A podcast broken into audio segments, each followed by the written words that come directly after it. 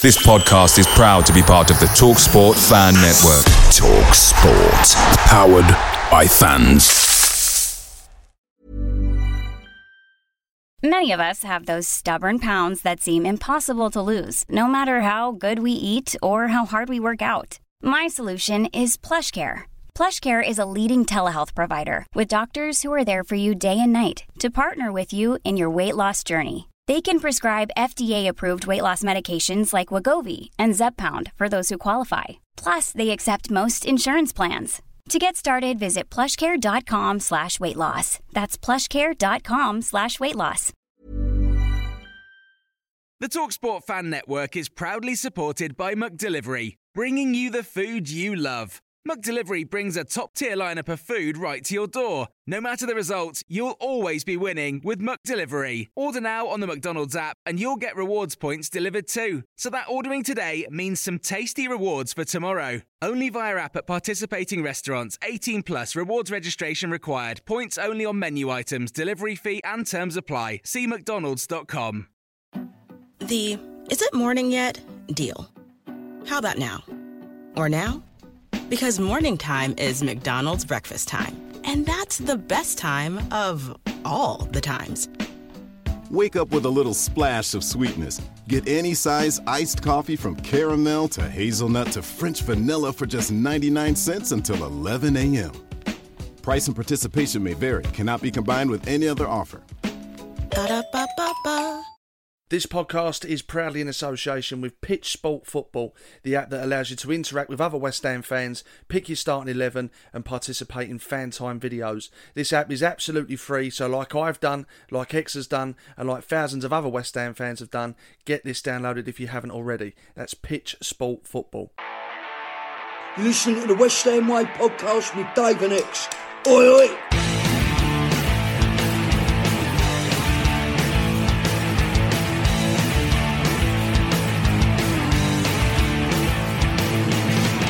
Hello and welcome to the West Ham Way podcast with myself, Dave Walker, and serial ITK blogger, ExWHU employee.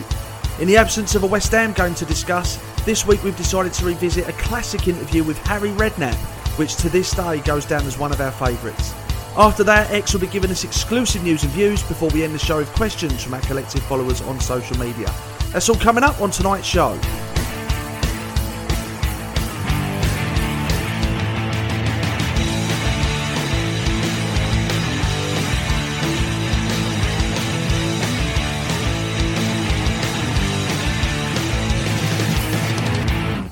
We started the interview with Harry by asking him about the time he fined Neil Ruddock two weeks' wages and how Neil subsequently contested that fine in court. The outcome was a shock to Harry, but was one hell of a shock to Razor.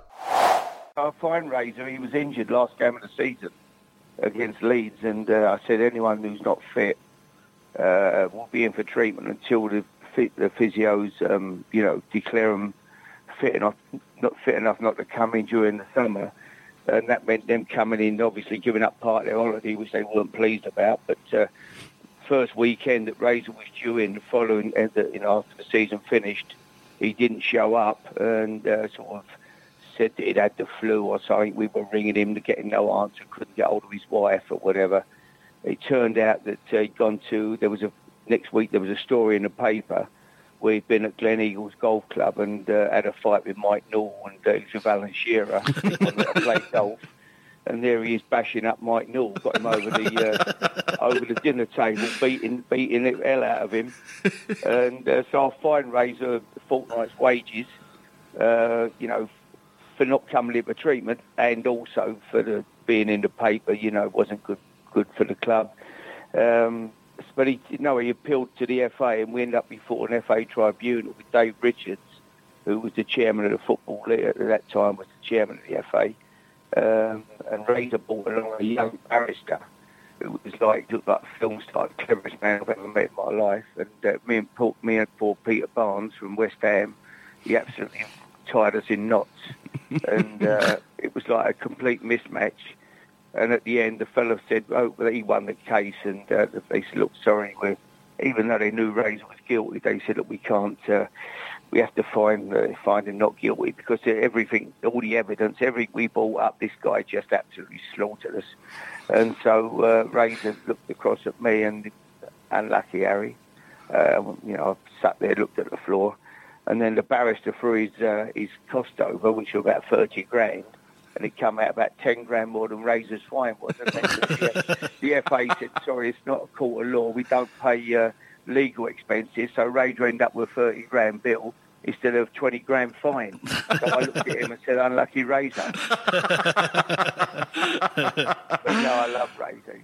He's a great lad. Yeah, absolutely, mate, absolutely. Yeah, he did well for West Ham, Razor, the, the, the couple of years we had him there. I liked him as a player. Um, so talking of playing, you obviously joined West Ham as a 14-year-old from Spurs. You know, how did the move come No, about? I was never at Spurs. That's strange. Oh, is People it? Say, oh, I was at, uh, no, I, no, I never would.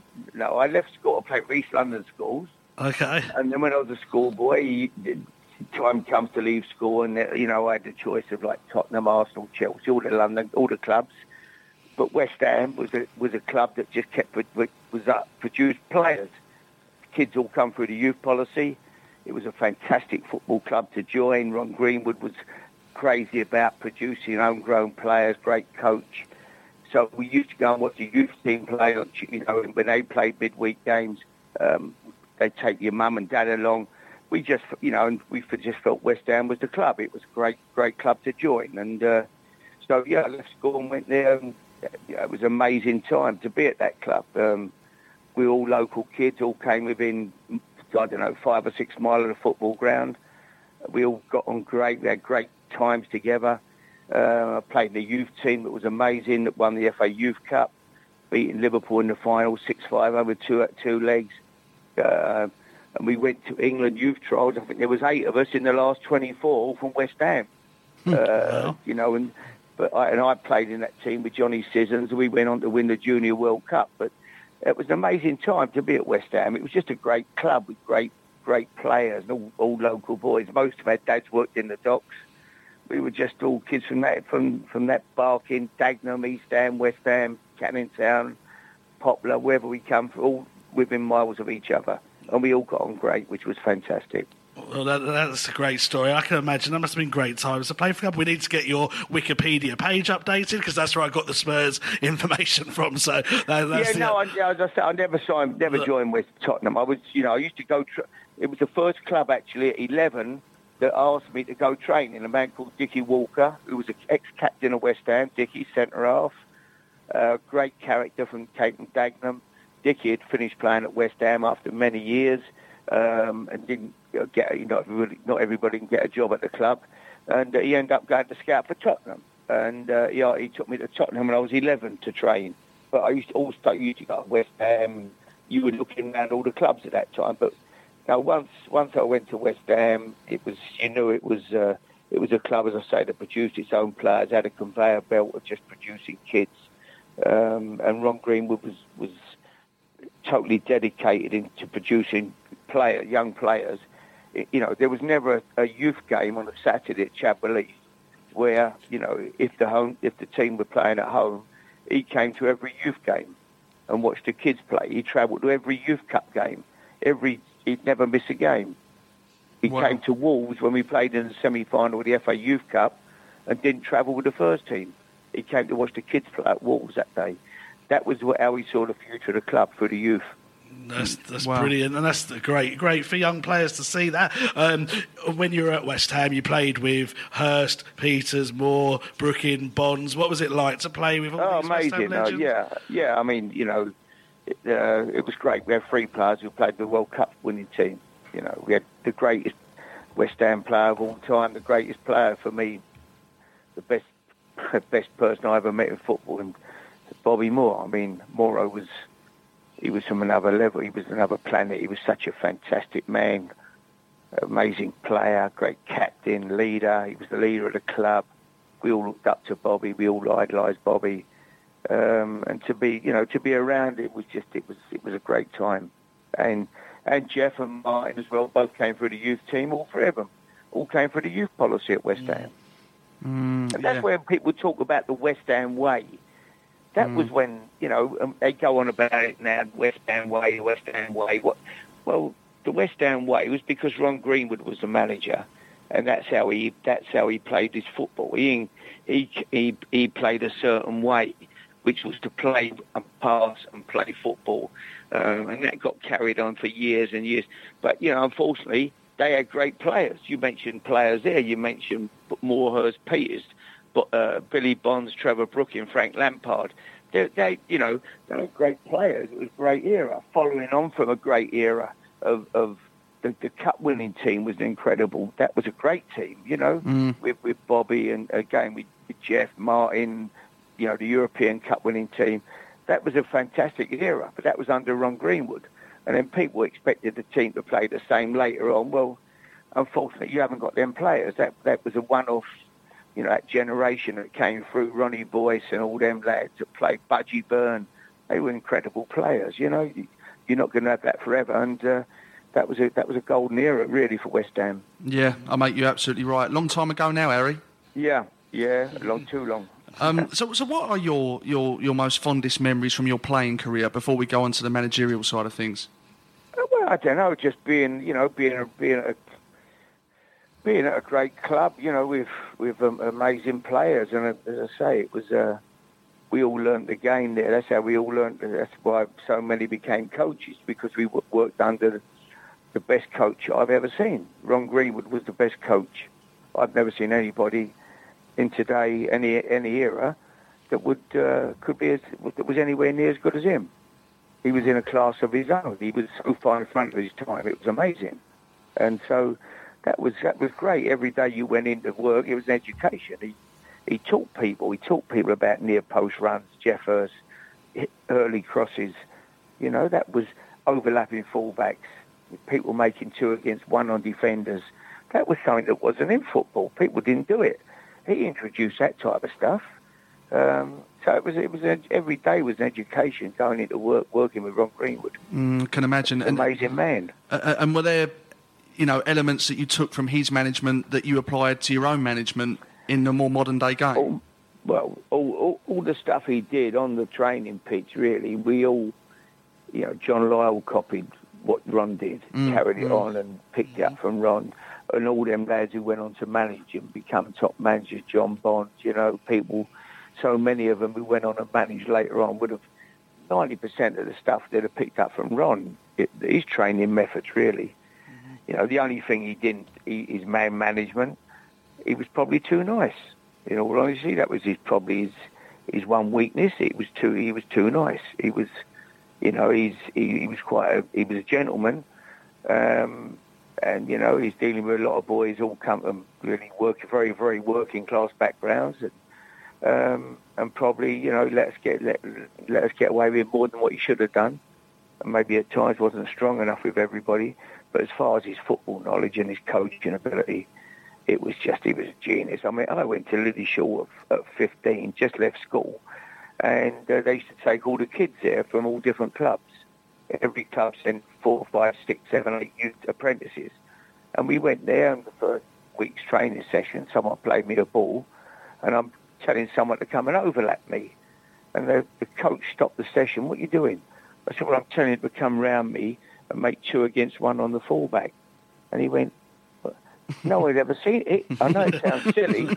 No one had ever seen it before. He went, the whole session, I didn't know what I was doing either. But, you know, this is what we've been working on pre-season with Ron Greenwood. Suddenly the whole session stopped. And that night, all the coaches got together, and this coach started telling everybody else what he'd seen and what was happening. And suddenly everybody was into, you know, overlapping fullbacks, making two against one, midfield Wow. playing the ball, and in the player who played it out wide, coming round the back of the fellow who's played it to in that wide position. The, the wide man driving in and making two against one, picking off a defender and attacking him with the ball. No one had even knew what that was. That's Fullback incredible. stood on the halfway line. Midfield players didn't run round the outside of somebody in a wide position. Yeah, that was Ron Greenwood. Yeah, revolutionary. As I say, speed, Revolutionary. sped up the evolution of football, really, listening to that. Um, so eventually your time came to an end and you had to leave to join, you left to join Bournemouth. Was, Yeah. was that a sad day for you? Yeah, of course. Yeah, I mean, as I say, you know, it was John Bond was a manager at West Ham. John, we, I, I, you know, I grew up. John was a senior player, but I, I played with John at the end of his career. You know, reserve games. That when I was 16 with him, and and then he, we actually shared a coaching job at school with John. He was out of work, and me and Frank Lampard used to coach at Pretoria School in Canning Town. We used to get 50 bob, two pound fifty an afternoon for three hours, and we used to. And me and Frank coached at that school, and Frank was it was his old school. His ex-schoolmaster Dave Jones was a sports master there, and he was also Dave Jones was also John Bond's best friend. He was next door neighbour.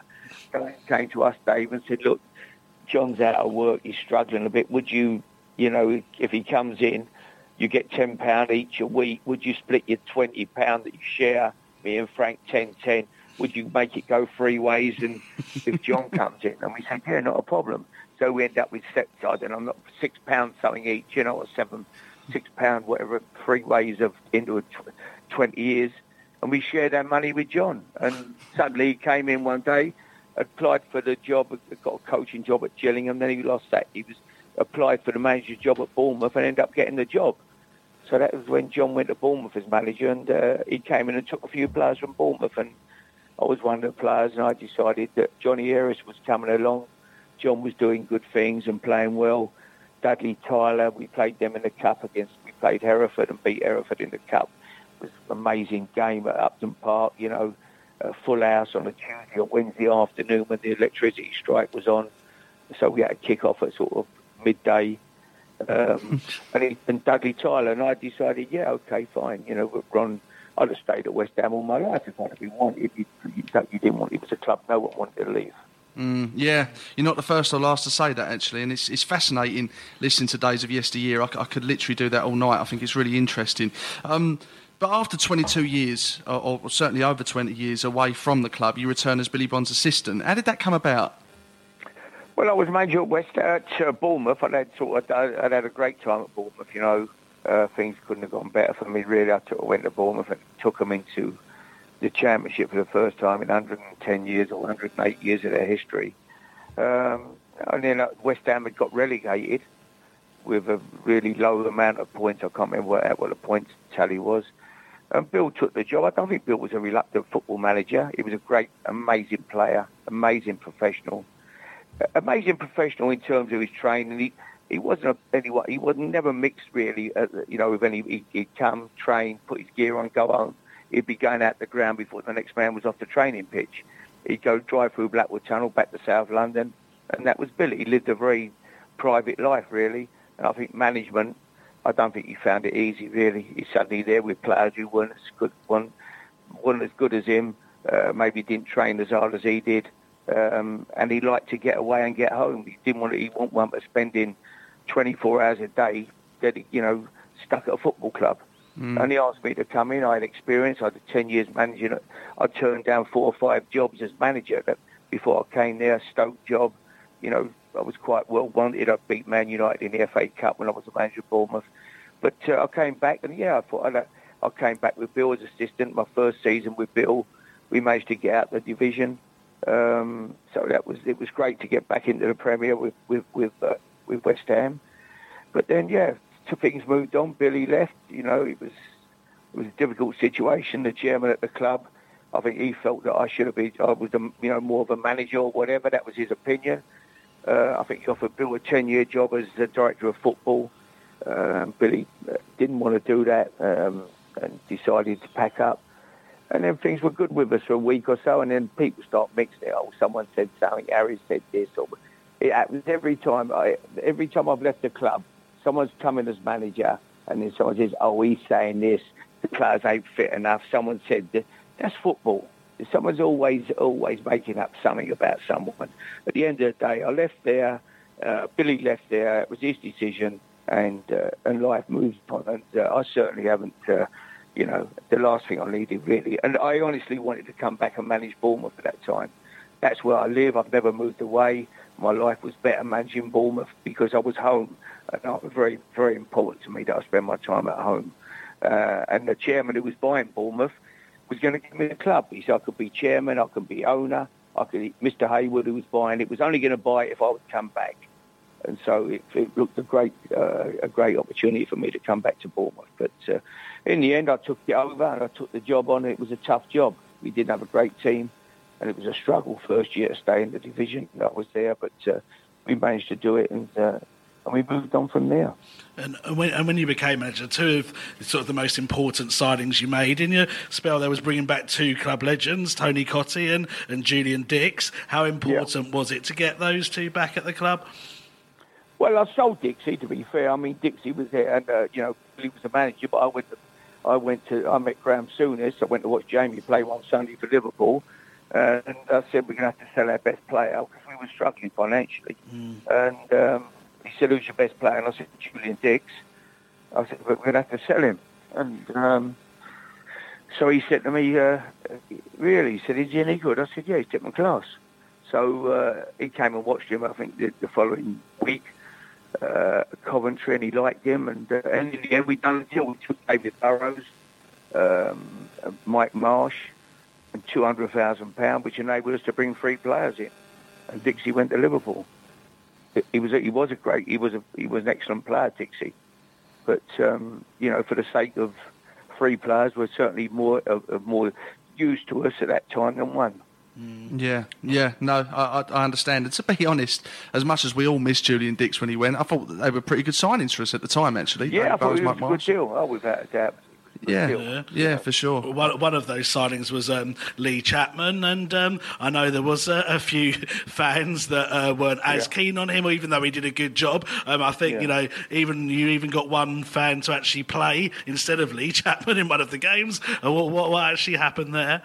Well, it was just a supporter who, who, who, kept giving Lee stick, and I ended up putting him on to play, but. Uh, I mean, Chappie, we never had a centre. We, we were struggling up front at the time. We we we were short of a front man. Um, you know, uh, um, who would have been there? Trevor Morley was our leading goal scorer. Trevor was a good player, held the ball up, but wasn't. A, and you know, that team had come down where they'd come down with almost record points a couple of years, eighteen months earlier, and then we got back. It was a, it wasn't easy. You know, it was. T- we got out the out the um, uh, at the championship at the time into the Premier, but it wasn't. It was. It was. It wasn't easy at that time. We were sort of. It was. We were scraping the barrel a bit, trying to pick players up and do get players in and try to improve the team. Uh, it was. Yeah, it was difficult. It was. It wasn't. Uh, it wasn't easy at that time. There wasn't. Uh, you know, it was very different. Was, the Premier League wasn't around, so there was no big money. And I think, in all honesty, Terry Terry Brown, the chairman, was struggling a little bit to uh, you know, to keep things going. Harry, Don Hutchinson was another key player that you signed too. Um, yeah. And I can ask you about his success at West Ham, but I'm more interested to ask you about the sandwich incident at Southampton away. Um, what can you tell us about that? Well, what happened about a minute ago, Hutch let the fullback run uh, and just let him go past him. And um, they should have, they could have equalised. Um, I'll be honest with you, I can't remember the score of that game now. We were either winning or drawing at the time. And uh, I think we were winning. Hutch let the guy run, and I came in after and uh, steamed into him, give him a... And he kept arguing, arguing, arguing. There was a big plate of sandwiches, like on a, a great big, not uh, not a, a, normal plate, uh, like a, um, a soft plate. What would it be made of? Uh, like uh, whatever. Anyway, I booted them and uh, they went up in the air and landed. Uh, one landed on Hutch's head. Was, uh, he, had, he had egg and watercress running, hanging all off his head. I love the fact you remember arguing. the feeling as well. yeah. He was still arguing. and Johnny Moncur, who was the first one when he came in, he went up. The, I sat them all down. Monks went to get up to get a sandwich, and I steamed into him uh, I said, I said to him, what do you think this is, a Beano? Oh, you probably don't know what a Beano is. A Beano, years ago, we used to go on Beanos with poor people around the East End. You get, you used to get a coach down to Southend, and go, it was called a Beano. Yep. Right? And they used to, we used to, they used to throw, I didn't, I, I used to be a kid then, but they used to throw coppers, their loose change out, and all the kids used to, we all used to run and dive on it, and so we get like a couple of pence to buy some sweets with anyway. I said, what do you think, it's an effing Beano? and uh, Mox went, you started on me for, I'm not even playing. so he, he got bollocking and all Moncur. But, um, but Hutch copped the full Monty, yeah, he copped it, but he still kept arguing, Hutch. That was Hutch. Brilliant. I found one thing, the more you shouted at Hutch, or the more you had to go at him, the, the less he would do what you wanted him to do. Oh, how Just- frustrating. He definitely would he'd just down tools, and that was the end of that. like a dog with a bone. Um, so at the end of that season, we famously stopped Man United winning the league when Ludo had the, the game of his life, and obviously Jamie had scored the winner um, to almost stop Blackburn winning the league. What, what do you remember about that day and the whole feeling around it and afterwards? Well, yeah, I remember like um, you know we obviously we were up for the game. We were desperate to win any game, but uh, and Fergie, you know, I got on well with Alex, but he um, he wasn't happy. A couple of years earlier, I think West Ham, had, uh, I know for a fact West Ham had beat Man United late in the season, hadn't they? yeah, Kenny When Brown. West Ham couldn't win a game, got re- relegated, Mm. and suddenly from somewhere found this performance to beat Man United. And Fergie had the needle. He said that there'd been a disgrace all year, and they'd come up. If I was a manager, I'd want to know what they've been doing the rest of the season. But so it was, you know, he, Fergie wasn't best pleased. So here we go again. Um, we ended up, you know, going in front, and then they equalised. And then I bought another centre. He, he, he pushed another. He pushed. I can't think it was Pallister or Brucey up front, and I bought another centre half on. And he, I, I don't think he was best pleased with that. I think he thought I should have just left four at the back and let him run all over and score or whatever, you know. And we hung in there. And Ludo had an incredible game, made save after save after save. And uh, but we, we scrapped for our lives and we got the draw. It was a great day for Eng- English football. Yeah, wasn't it just? You know, there was us trying to, for our lives, putting our bodies on the line, blocking shots, and at the others, and then there was Blackburn going to Liverpool, and Liverpool really, Liverpool, uh, you know, are, are desperate for Blackburn to win the league. Their fans, everybody, because they hate Man United. Both there's a hatred between us, the biggest hatred. Of, you know, they just dislike each other so much, Liverpool and Man United. Mm. Yet Liverpool beat uh, actually they beat Blackburn to stop Kenny. They fought probably to stop Kenny winning the league as well, which wasn't what the Liverpool fans and wanted. it was Jamie that scored the goal as well, And he scored, and as it turned out, we ended up doing our, and we, we drew with Man United. So it was it was a really honest day for English football, if you like, you know. That's right. And he pro- probably saved Jamie a bit of stick from that as well. By, uh, Yeah, they won it. In, they won it in the end, so everybody all went. But Yeah. I think Alex was all happy after the game. Yeah, I bet. Uh, uh, apparently, I heard that the Blackburn players were singing bubbles in the dressing room after that game as well. well, yes, probably yeah, yeah. They would. They should have been. I mean, we did them the right favour that day. Yeah, Yeah. Because I mean, what a feeling if they'd have blown it that day, and then God, yeah. you know, if Man United had beaten us, and, and Alex really just to think if he'd have beaten us, they'd have won the league. I mean, mm-hmm. yeah. but it's amazing how it can go down to the last game of the season like that. And we've seen it before, you know, when Arsenal won it at Liverpool that day. And Yeah. I mean, they're great ends to the season, aren't they? Yeah, I mean, it's, You know, Man City winning it in the last second of having been two goals behind with about a minute, two minutes to play against QPR the other year. You know. yeah, such iconic moments. Yeah, absolutely. Um, the next year we, we struggled, and um, it forced your hand to sign two more key players uh, that were instrumental that season. That was Hartson and Kitson. Uh, talk us Yeah. talk us through that. Why are those two, and just how good were they? You know, I mean, we was we, we couldn't score a goal. Mm. I think you know we, we couldn't score. We had, uh, and football people don't uh, realise that you know certain people score goals, and the same people score every year. You can look at your team at the start of the year, and you can go, okay, we're going to get he'll get us twelve, he'll get ten, he'll get one from midfield, he might get none because he never scores, and you can more or less get your total. Well, you looked at our team, we had no goal scorers we had people up front. We had Ian Dowie who would hold the ball up or whatever. I forget who was up front, but I know we had no goal scorers really. And I said to the, I'll be honest, I went to see the chairman, Terry Brown. I said, look, Terry, I can't keep you up. I said, you bring Alex Ferguson in here. Bring who you want. They're not going to keep you up because at the end of the day, we can't score a goal. If we go 1-0 down, we might as well go home because we're never going to score. It's game over. Mm. Uh, and he, he accepted that, you know. And, um, and, you know, he allowed me to bring, I took a gamble, really. I took a big gamble, John Hartson. I remember Danny Kelly coming on the radio when I signed John Hartson um, on 606, whatever it's called, and said, what, they've signed a, they've signed a donkey, West Ham. He's useless. Did he? Make donkey noises to him. Yeah, Danny slaughtered him Oh, and uh, you know, and John and John came in and Kitson, and I mean, what a pair they were! It was Yeah, unplayable, superb. unplayable. We battered everybody. That running, We went behind to Tottenham, came back and beat them. We went bit, we battered Chelsea. I mean, he, he battered Sol Campbell, John Hartson.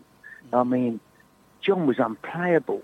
Igor Stimac at, at Derby. You know, John got sent off at Derby in his first game. Yeah, I was there. I mm. That remember was it. a bad start. That's the mm. night I think he came on the radio, Danny Baker. But and then John John battered him at, you know, um, mm.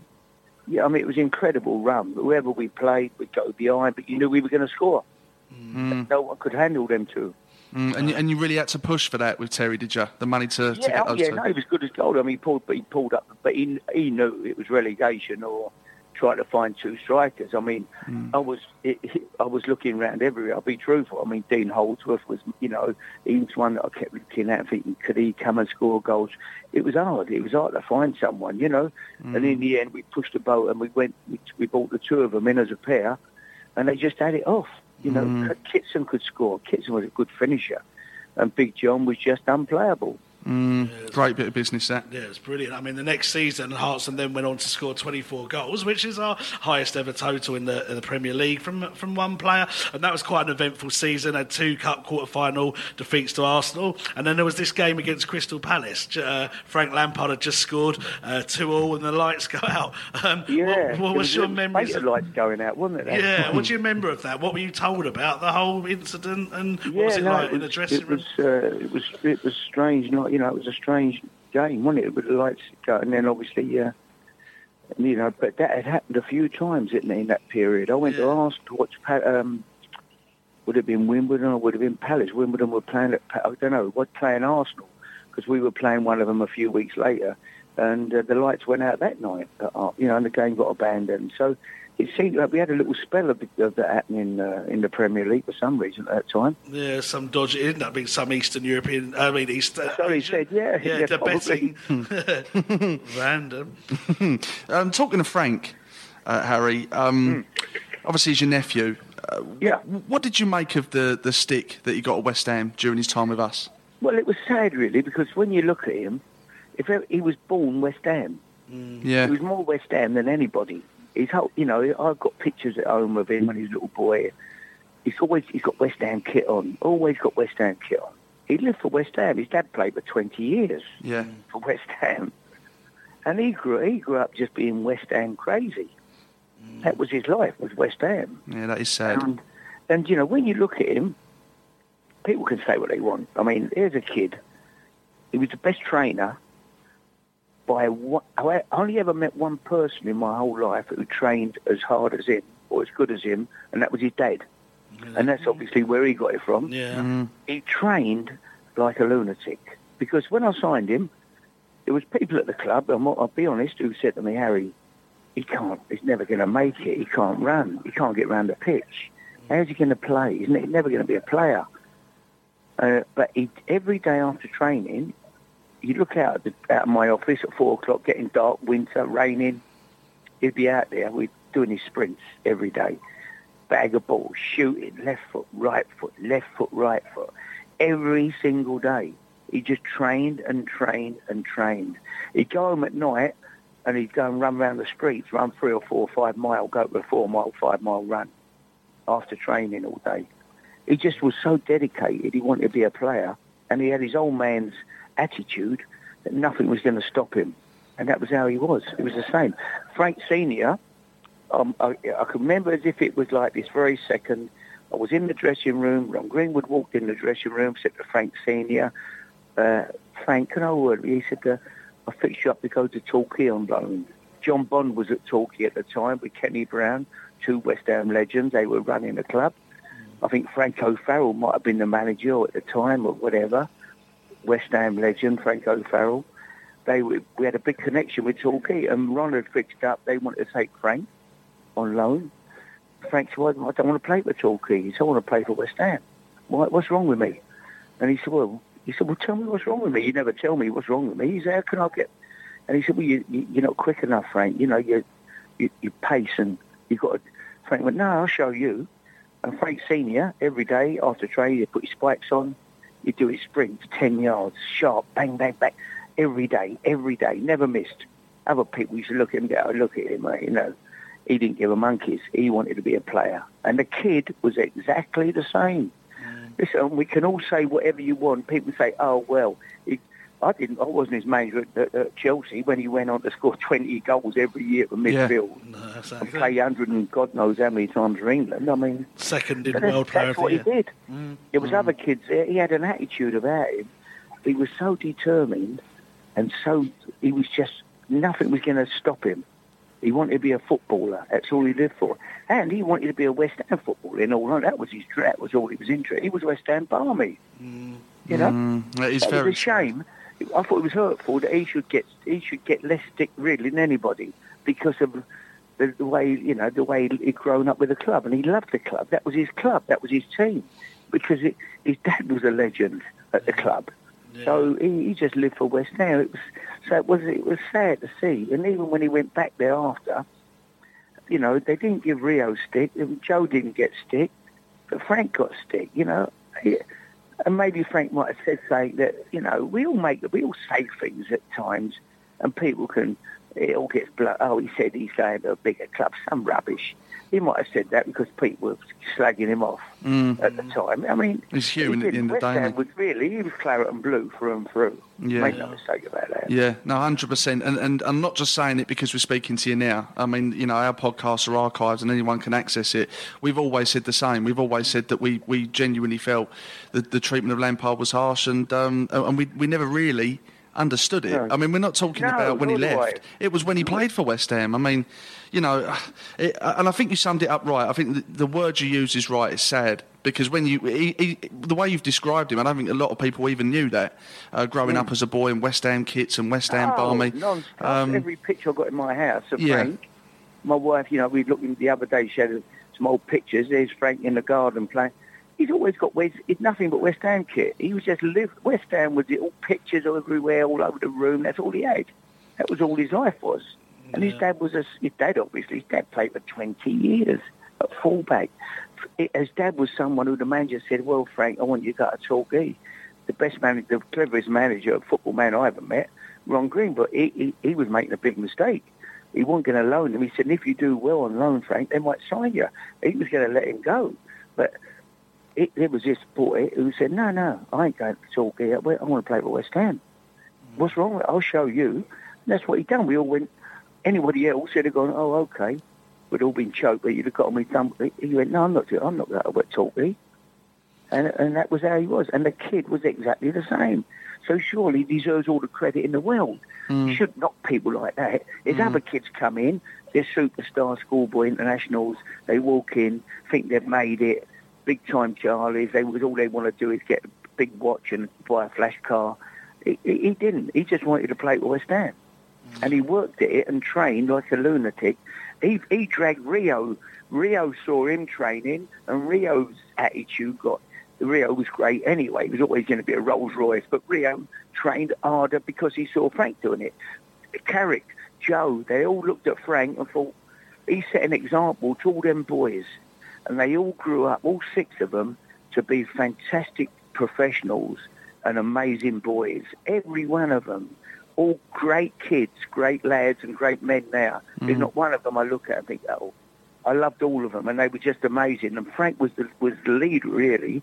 In, in the way he trained and the way he showed them how to behave and get on with them and work on it every day to become a top player. And he didn't. He wasn't as good as Joe. Joe was on another planet to anybody else.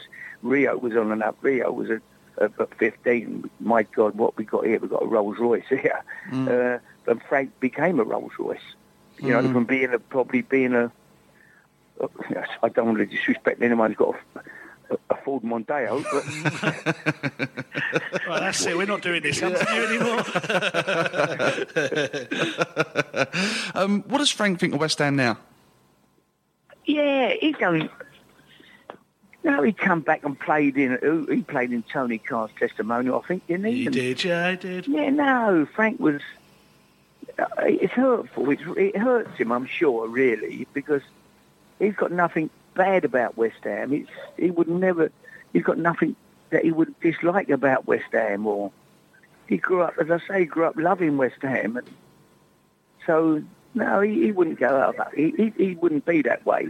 he's a very clever guy, and you've only got you know that you only got to listen to him speak. That's right. He ain't. He is. He's a little bit switched on, and he? he's a bright Yeah. kid. Yeah, definitely. He's a nice kid, a nice fella. He's a manager who I think will now go on to manage Chelsea one day, probably. Mm. I wish I could say manage West Ham. Who maybe he will. Yeah. Maybe he will. He's clever enough. I think he's clever enough to manage anybody. Mm. He's clever. He, he, he's dedicated. He's, he knows the game. He's, it's in his blood. He could manage anybody. You Mm. know, it'd be would be great if he'd come back and manage. You know, people can go, oh, we don't want him back at West Ham. Well, that's a load of rubbish. Would you rather have some someone who come in who you don't know and whether they've come from in what part of the world, or, or a kid who, who knows the club inside out, really? And I don't know. It'd be interesting where Mm. Yeah, he goes I'd- in the future. I'd definitely take him as manager of West Ham, 100%. Yeah. You know, that if he proves himself at Derby, Yeah, which I'm why sure not? he will. Why not? I Yeah. mean, it would be would be fantastic. Mm, definitely. And you know what's happened in the past? That was a long, long time ago. Now we're talking about twenty years ago. Yeah, exactly. Yeah. We'll move on now. Well, whatever happens to him, good luck to him. That's what I say. Yeah, definitely. Yeah. Out of interest, uh, did Jamie ever get close to playing for West Ham?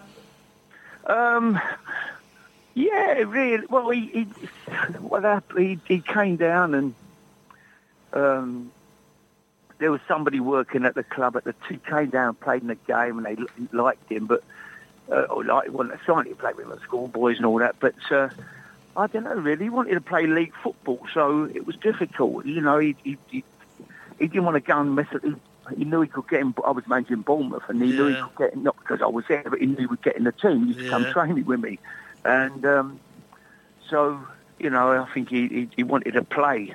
You know, Yeah. he could have gone anywhere, all the clubs, you know, Tottenham or anywhere, but he, he wanted to play league football. That's why he sort of chose to come to, to Bournemouth first to get in the team at 16 and play.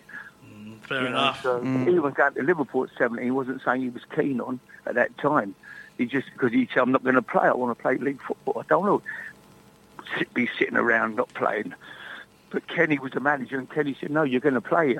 Oh, I said, "Kenny, he's not going to play in your team. He wants to play league." He said, "He is." First, he was on the bench first um, first week he was there, and then Kenny left two weeks later. Kenny, you know, I don't know what you know when Kenny suddenly overnight sort of decided to turn it in. So it was difficult, but uh, no, it's.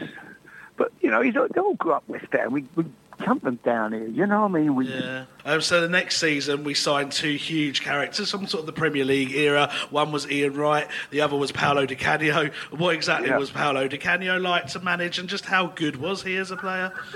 Paolo was amazing, amazing. I love. Oh my God, what a footballer! I used to go to Sheffield Wednesday when he played there, and it, I used to be scared every time he got the ball. You know, he'd scare you. He could do things that were just. I used to say when the ball went out of play or throwing, or just somebody get onto Canio. Don't let me even throw the ball to him in their half because he'll make he'll do something incredible. And so they had the chance to sign him after he pushed the referee was just amazing. It was amazing to, to get him. Uh, it looked like we were going to lose him, and then some, you know, and in the end, we, to get him over the line. I remember Terry Brown when I told him I was going to sign Di Canio. he put his head in his hand, and he went. He put honestly, he went Harry, anyone but him. Did And he? to be fair to him, the, he, he backed me and he brought him in. It was, you know, he could have said no, sorry. He went, yeah, if you, you know, and he, and when I signed him, I remember picking up the Sunday newspaper. It was headlines: Redknapp walking tightrope with no safety net under him, signing Di Canio. you know, it was like, you know, but he was a mate. He was a genius. He trained like no one you've ever. seen. Another one. Hmm. Sunday, he'd come in, train. He'd have his own fitness coach. He never had an ounce of. His body was incredible. I've never seen a man in shape like it. He didn't drink, ate the right foods. Unbelievable, really. Been brought up under Capello and people like that with that that regime in Italy where they grew. You know, didn't not the English culture of footballers at that time. You know, drinking lager after a game, getting on the booze. He didn't, and that wasn't. He didn't. That wasn't the way he was. He just he didn't. He was. He wasn't a drinker. He was just an amazing footballer. Well, I- I've had a season ticket 30 years, and he's my uh, all-time favourite player. So I personally thank you for signing him and taking that gamble because the, the memories he brought, the joy and the entertainment, you know, are brilliant for those years he was there. Yeah. Yeah, I, I, I second that. And uh, in a recent interview, actually, with West Ham Fan TV, he described you as his saviour, which I think says it all at that point in his career. So that was a nice thing to say as well. Yeah, yeah, no, I loved him, and uh, I love that. I, I, I love good players. I love being around people that can really play. And Paolo was a genius. He was a genius. He could. I see people now on TV, and the ball comes to somebody ten yards, twelve yards out, and they've got a chance, and the defender's coming sliding across to block it. They've got to keep it a beat, and the defender comes in with last ditch, and they kick the ball, and the defender blocks it. I think Paolo, he'd have made out to shoot. The defender would have come flying in, slid past him. Paolo would have pulled it onto the other foot. He'd have made out to put it in that goal, goal side. The goalie would have hmm. dived, and they'd have rolled it in the other corner. It's so true. so true. That was what he would do. They'd be diving everywhere. That's a knack. Only it was like Greaves. He had it. Jimmy had that knack. Jimmy Greaves. Yeah. Jimmy had the knack. He he would everything stopped. It was like the world. It everything slowed. It, it people would come sliding in to block him, and he sorry lads, it's a bit noisy. and he would he would just he would just suddenly, you know, stop everything and let everybody. It was he was just amazing, you know. Yeah. Right. Yeah. So- No, he was. He was. He was. He was. He was like poetry to watch. Um, he, he Huh? really. He was like poetry to watch. Paolo. He Oh, was he was, absolutely yeah, second yeah. to none. Um, Yeah. I'm talking about memories and, and players that give you those memories. The season we finished fifth, Harry, um, Yeah. and won Intertoto Cup that summer. I mean, what was so good about that side? Listen, lads, you, you know it was. I'm not. I'm getting. I don't, I'm getting old or what, but you know it's hard to always remember everybody who played in every team. When you sort of, you know, manage 1,400 games or 1,500 games or whatever, it's. I, you know, if you said to me that, you know, I'm, I'm looking back on it, and it's hard at, at times to actually remember, you know, what the actual Trevor Sinclair and people like that. Who, what, you know, it was. It was a, even people like Samassi Abou Yeah. came in, and what an handful! I mean, what an handful he was. Yeah. Game against Barnsley. I mean, Samassi could. He was hard as nails. I mean, my God, you know, he uh, run for a brick. Yeah, I mean, he, you know, he picked him up. I saw him playing the. Uh, I saw him play in the French youth team against Jamie's uh, get the, in under in the Toulon tournament. And that's the first time I ever saw him. And then years later, when he came, someone said, "Oh, you know, he's two hundred grand or two hundred fifty thousand pound, whatever he was." And I thought, believe me, he was a good player, you know. And, and we took the little chance with a gamble, and he, he was he was handful. He, he did a good job when he played, you know. Yeah, no, Yeah. he was really good. I mean, that I've got a, a memory of him in that Tottenham game when uh, we was. I think he got sent off, didn't he? And then uh, Colin Calderwood went over to you, and uh, yeah, that was quite an eventful match. Yeah, I remember that. Tottenham, yeah, yeah. Is it, Harry, is it is it true that obviously when he scored or whenever he done anything on the ball positive, then and the fans used to sing a boo? Did he think that he was getting booed when he first joined well, the club? the, the, you know what happened one night? It's a true story. I was at home in bed at three o'clock in the morning, sound asleep. and The phone went. It scares you when you've got kids and family. I thought, my God, what's happened? The Waltham Abbey police station or something. Hello, yes, officer. Yes, officer. What's wrong? Uh, we've arrested one of your uh, players, Samassi Abou. Oh, thank God for that. I thought something happened to one of my family. You know and uh, so I said, really? Yeah, what that? And what had happened? He, got, he didn't speak a word of English. He'd gone in. Uh, he's, he's in the uh, Epping Country Club or wherever it was. He'd gone, all gone up there, and someone sort of said something to him. Ah, West Ham, good as gold again. What's happened to him? And he thought he was having a go at him, or he's gone boo to him or something. and like so he'd end up nutting him. Poor geez, he had headlock. I mean, he could have nutted all through a brick wall. I never knew that. Exactly. I'm glad I didn't meet Samassi Abou in a nightclub because that probably would have been me. That is so funny. He was solid as a rock on my life. He was, he was, he was a nice boy, though. Very a poor boy, very very poor boy, really. You know, probably a very poor background, and but nice, nice lad, you know. Yeah, Yeah. very good player. Yeah, he was well liked over West Ham. Um, so we've, we've talked about people coming from the academy: Rio, Lampard, Carrick, Calderfo, Joe Cole, loads of them, and then there was a player called Manny Omoyinmi who caused us a bit of uh, Oh, an issue. don't- well, that one. that was a nightmare. I mean, you know what happened? We had an injury before the game. Someone got injured in the warm up or whatever, and I said to Frank, "Who's that? Get one. Have to put one of the kids on the bench, you know, just to make the number up." Yeah. I went, "Go and get one of them out there, Frank." So he come in with Manuel Manini. It could have been any of them. Honestly, he was, I thought he's got no. They're not going to play because I've got I've got subs anyway uh, who are more senior. So if the kids, whoever comes in, is not going to play. And then we would say we're, we're, we're in front with um, two minutes to go or whatever. And I suddenly I looked behind, I thought he could run, man. He'd pick it up and run into the corner with it. You know, he was a strong little lad. And I thought, I'll stick him on. I'll get it, let him just chase the ball, run it into the corner and get us a throw in or a corner. He was one of them. I mean, I ne- never in my mind he played for Gillingham. I never knew he played for Gillingham. I mean, on, I mean, I know he went on loan, but I didn't know he played in the cup or anything. You know. Yeah. And I'll, I'll be honest, I was just going to visit my my son had had, it was our first grandchild, and I was just outside the hospital in Poole, and I was just going in to see Molly, who'd just been born. And just as I'm pull up in my car, I get a phone call from Peter Taylor saying to me, Harry, uh, Manny Omoyinmi. I said, oh, yeah, do you want him, Pete? He went, no, he played in the I thought you wanted to take him. I'd let him go, to be honest with you.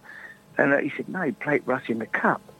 I went, you're kidding? No. He went, yeah. He went, he played in the cup. Oh, do you know, I couldn't go and see my granddaughter. Really? In the car. I sat in the car, I ain't telling you a lie, I sat in the car for an hour and a half. I just went numb. it just made me ill. And next, you know, next day it was the Friday. The following day we were playing Man United at home in the league. And, um, but uh, obviously, you know what happened? We had to have a replay and got done in, in Yeah. the replay, didn't we? I know. I remember that night. Oh, Why, why didn't Oh. Manny say? I guess he didn't know the rules, possibly, but. Is what? Sorry. I said, well, why did Omoyinmi not say, oh, sorry, boss, I've already played in the cup? I know. Why didn't they say I played in the cup already? You know, for Gillingham. I mean, you know, and if I Oh, don't dear. bring him on, it don't. I don't even know to this day. I can't figure out even why I bought. I just thought he'd waste time. Wait- so by the time he got on the pitch, the referee's going to blow the whistle anyway. It's only like a minute to go. I thought he'd come on. The ref, by time he runs over to the right wing, the ref will blow the whistle. We all walk off. Game over. You know? He didn't touch the ball. no. Well, he certainly did waste time. I think he wasted everyone's time, actually. That's right. Oh, Oh, yeah, God. happened to Manny after that? Yeah, Oh, exactly. d- yeah, I know, I know, but um, it can only happen at West Ham, as we say. Um, Yeah. The, the next season, jumping back to Paolo, we saw him catch the ball at Everton. Great hmm. sportsmanship or ridiculous Oh, no. decision? Oh, I knew you'd say that. first one that Stuart the first one that dressed, said, "I want to kill him. I'm going to kill him. Don't let me get near him." Then I've got really? on television and say how fantastic. it is. and I, I, I don't even want it to come back on the coach with us. What a great moment that well not I'm gonna say what a great moment was but what an iconic moment that was um, yeah. so um, it- yeah, it- well, I, I wanted the points, you know. yeah exactly Of Um, course, I agree with you, by the way. so in, after that season we then took the massive decision to actually sell Rio Ferdinand for 18 million I mean how did that move come about and I guess looking back was that the right thing to do or would you No, no, I, I, no. I thought it was the beginning of the end for the team in a way. Um, Yeah. Really? Rio was incredible, and um, you know, he, I'll be honest. Me and Frank Lampard Senior called him in the office and said, "Don't go, don't go. Why are you going to Leeds? You don't want to go to Leeds. Stay here. Give us another couple of years, Rio. We're building a team. Stay here. In two years, three, Man United are going to come in for you. Don't go to Leeds." Um, but I think he was being pushed by people who represented him or whatever. Um, and, and I think the club, I think Terry, honestly, Terry, Terry, I'm, I'm not, you know, Terry Brown's view was with the Bosman ruling coming in, which it was, he said that would be, he felt that would be the last big, big signing mm. ever. Mm. He, I think he, he read it as though all players were going to be, let their contracts run out and go on freeze. So they'd mm. sign for you. That was what he said, you know. And then they play for you, and then after two years, sign short contracts, two years, they'll be free again. And then they'll move again. That's why how he saw it coming. I think he he he never saw another big transfer ever coming again, and that's why I mean when the offer came, he took it. And then Rio went and joined Man United for 30 million. Two seasons Yeah. later. yeah. What the most amazing story is, you know, three years earlier or a couple of years earlier, Mel Machin, the manager of Bournemouth, rang me and um, said, Harry, I've just had Martin Edwards on the phone, chairman of Man United, wants to buy Rio Ferdinand. So on a Monday morning, he'd obviously gone, I think they played at Stockport or somewhere on the Saturday, Bournemouth, and Martin Edwards probably went to watch the game because Man United were playing on the Sunday or something. He's gone with maybe his pals to check one of the directors at Stockport or we live near there. And he'd rung Mel Machin, said, would, they, would you sell Rio Ferdinand? And Mel said, he don't belong to us, he belongs to West Ham, he's on loan. He'd obviously thought he'd seen Really? him playing at Bournemouth, who was a, yeah. And uh, he rang me, Martin Edwards. I said, he's not for sale, Mr. Edwards. I said, he ain't got a, he said, well, he must have it. I said, he ain't got a price. I said, he's going to be the best centre forward, centre half in Europe. I said, he'll be the best centre half in Europe. I said, he's not for sale. Yeah, He he went, wasn't "But wrong. He must have a million. Would you take a million pound? I said, not a chance. Said, Mr. Edwards, you're wasting your time. I said, he's not. There's no money in the world can buy him. He's Mm. going to be the best around. I said, whoever, you know, if you, I said, you're not a bad judge. I said, you know, I respect your judgment, but coming on trying to buy him, you're right. He is fantastic, but you you can't have him.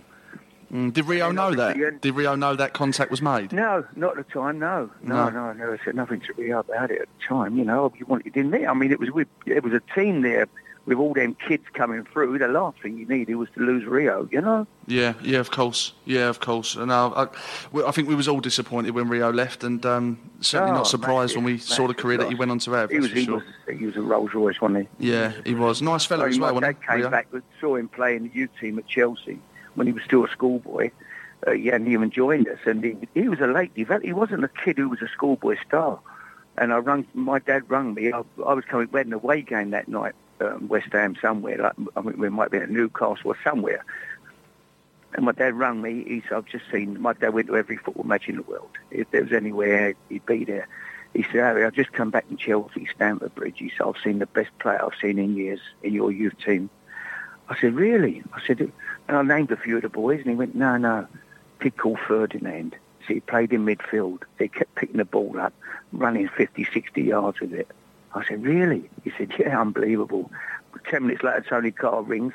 Harry, we won. They they turned to uh, something like I forget the foot, the exact scores, but we were like three goals, two or three goals down in aggregate in the first leg at home. They battered us at Upton Park. We went there and beat them by five one or four one or six one or whatever it was, and we won the cup. And Tony put Rio in that night. He was a schoolboy. He wasn't even put on the staff, and none of us had Wow. seen anything of him. He was a kid who had just been bought in about six weeks earlier from a guy over in South London called Dave Goodwin, who said they've got a kid just come. Up, found I've seen this kid playing. He said he, there's no clubs, there's no, and it turned out there were only two clubs in for him. Millwall had uh, come in because they'd seen him play somewhere at that time as well, and West Ham. And Frank Lampard Senior, he went over there and he did a great job in selling the club to his parents and and to Rio. He said, look, no, there's no comparison between West Ham and Millwall, which there wasn't. He said, there's no comparison. West Ham's, a, you know, I, I don't know, they weren't real, you know, he wasn't that much into his, he, he was obviously a talent, but I don't know if he was sort of that much into it. He just hadn't been playing that long, apparently. And, uh, yeah, my dad said, I've never seen it. He said, it was incredible. He's unbelievable. And Tony said the same thing. He said, I said, my dad rang me, he said, Rio Ferdinand played. He, Tony went, he was unbel- unbelievable. So that was, uh, that was the start of Rio, really. We knew we had something special. Mm, what a career he went on to have as well, obviously, uh, and a good lad as well, by all accounts. Oh, yeah, great lad, great lad. Carrick, they're all great. All that little group, Defoe. You know, Jermaine had his problems when he left, didn't he? You know, did he come back with, um, did he come back to you at West Ham? No, not in the end. We were linked with him a number of times. No, but, um, yeah, no, I had a feeling, no, just thinking, I know he had a lot of clubs in the end. Yeah, no, he was No, linked with I mean, again, it was sad how he left. Uh, He was badly advised. Yeah. It wasn't him. He ain't gone, I want to try. He ain't, it's not in him. He ain't got that in him. Yeah. That's, that's an agent. Oh, they got relegated. You've got to move. You want? We, we want to move. You've got to get. And the, these half of these kids ain't. They, they ain't got a clue. No. But they get they get pushed into things. So the agent's gone in to see West Ham. We want to transfer.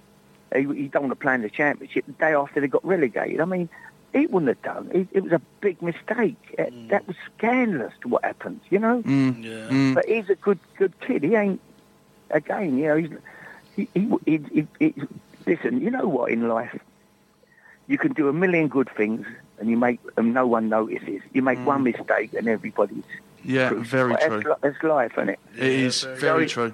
He's a good person. You know, I've been lucky at managing quite a few times, and he's a good lad. And he always talks about his time at West Ham and making his debut and scoring a goal. And I used to him in the youth team every Saturday morning, get hat trick. You know, two goals, three goals. He was a goal scoring machine. Mm, he was, he was. Um, yeah, without a doubt. And I think he's even openly since said that he regrets the way things panned out at West Ham and sort of feels like he's oh, got for unfinished sure. business. But as I say, honestly, he's a, he was a little boy, really. Even though Mm. he's still, you know, he's still quite. People, he's got people that do dominate him a little bit, and he, you know, he wouldn't have even thought about what he was. He wouldn't have known what he was doing really, and what what consequences it could have. He wouldn't have even. It would have been way above him. It was the agent whoever took him in there that day to say, "We want to move. We don't want to play in the championship." He's, you know, great. He's, he's right. He's not a championship player. He's a Premier League player. But mm-hmm. it, it, it, it wasn't the day to do it, was it? No, mm-hmm. no. Mm-hmm. and all the stuff he's done for Bradley Lowery, you know, all the charity work afterwards as well. He's clearly got a really big heart there, and uh, yeah, I, yeah, and I'm is glad good he's person, got that. You know, and listen, they all loved their time at West Ham. You talk to all them boys, Mm-hmm. Carrick. You talk to all them about when they were coming through as kids. It was a great club to be at. It was great. They they loved it. You know, yeah, great they were all good young players, all coming through together. It was fantastic. Mm. You know, going to the youth cup final and then. Two years later, or whatever, the next youth team winning the youth cup nine 0 beating Coventry over two legs. Yeah, it was incredible times, you know. Mm, yeah, yeah, absolutely. Um, is it right, Harry, that a contributing factor to you leaving, or maybe the sole reason, I'm not entirely sure, when you departed from West Ham, that what contributed to that was some comments on the back of a fanzine? Yeah, I think so. Yeah. What, what's the, what is the story there? Well, I don't know really. Uh, You know I'm like? I'm talking to you now. I talk to people like I'm talk. You know, I'm pretty open. I say things, Yeah. uh, and I was interviewed, and I think I just sort of. Uh, someone said, "Oh, I think the chair. He may have been right looking back on it." He said, "Oh, you've spent eight million or ten million pounds of Rio's of the Rio fee already." You know.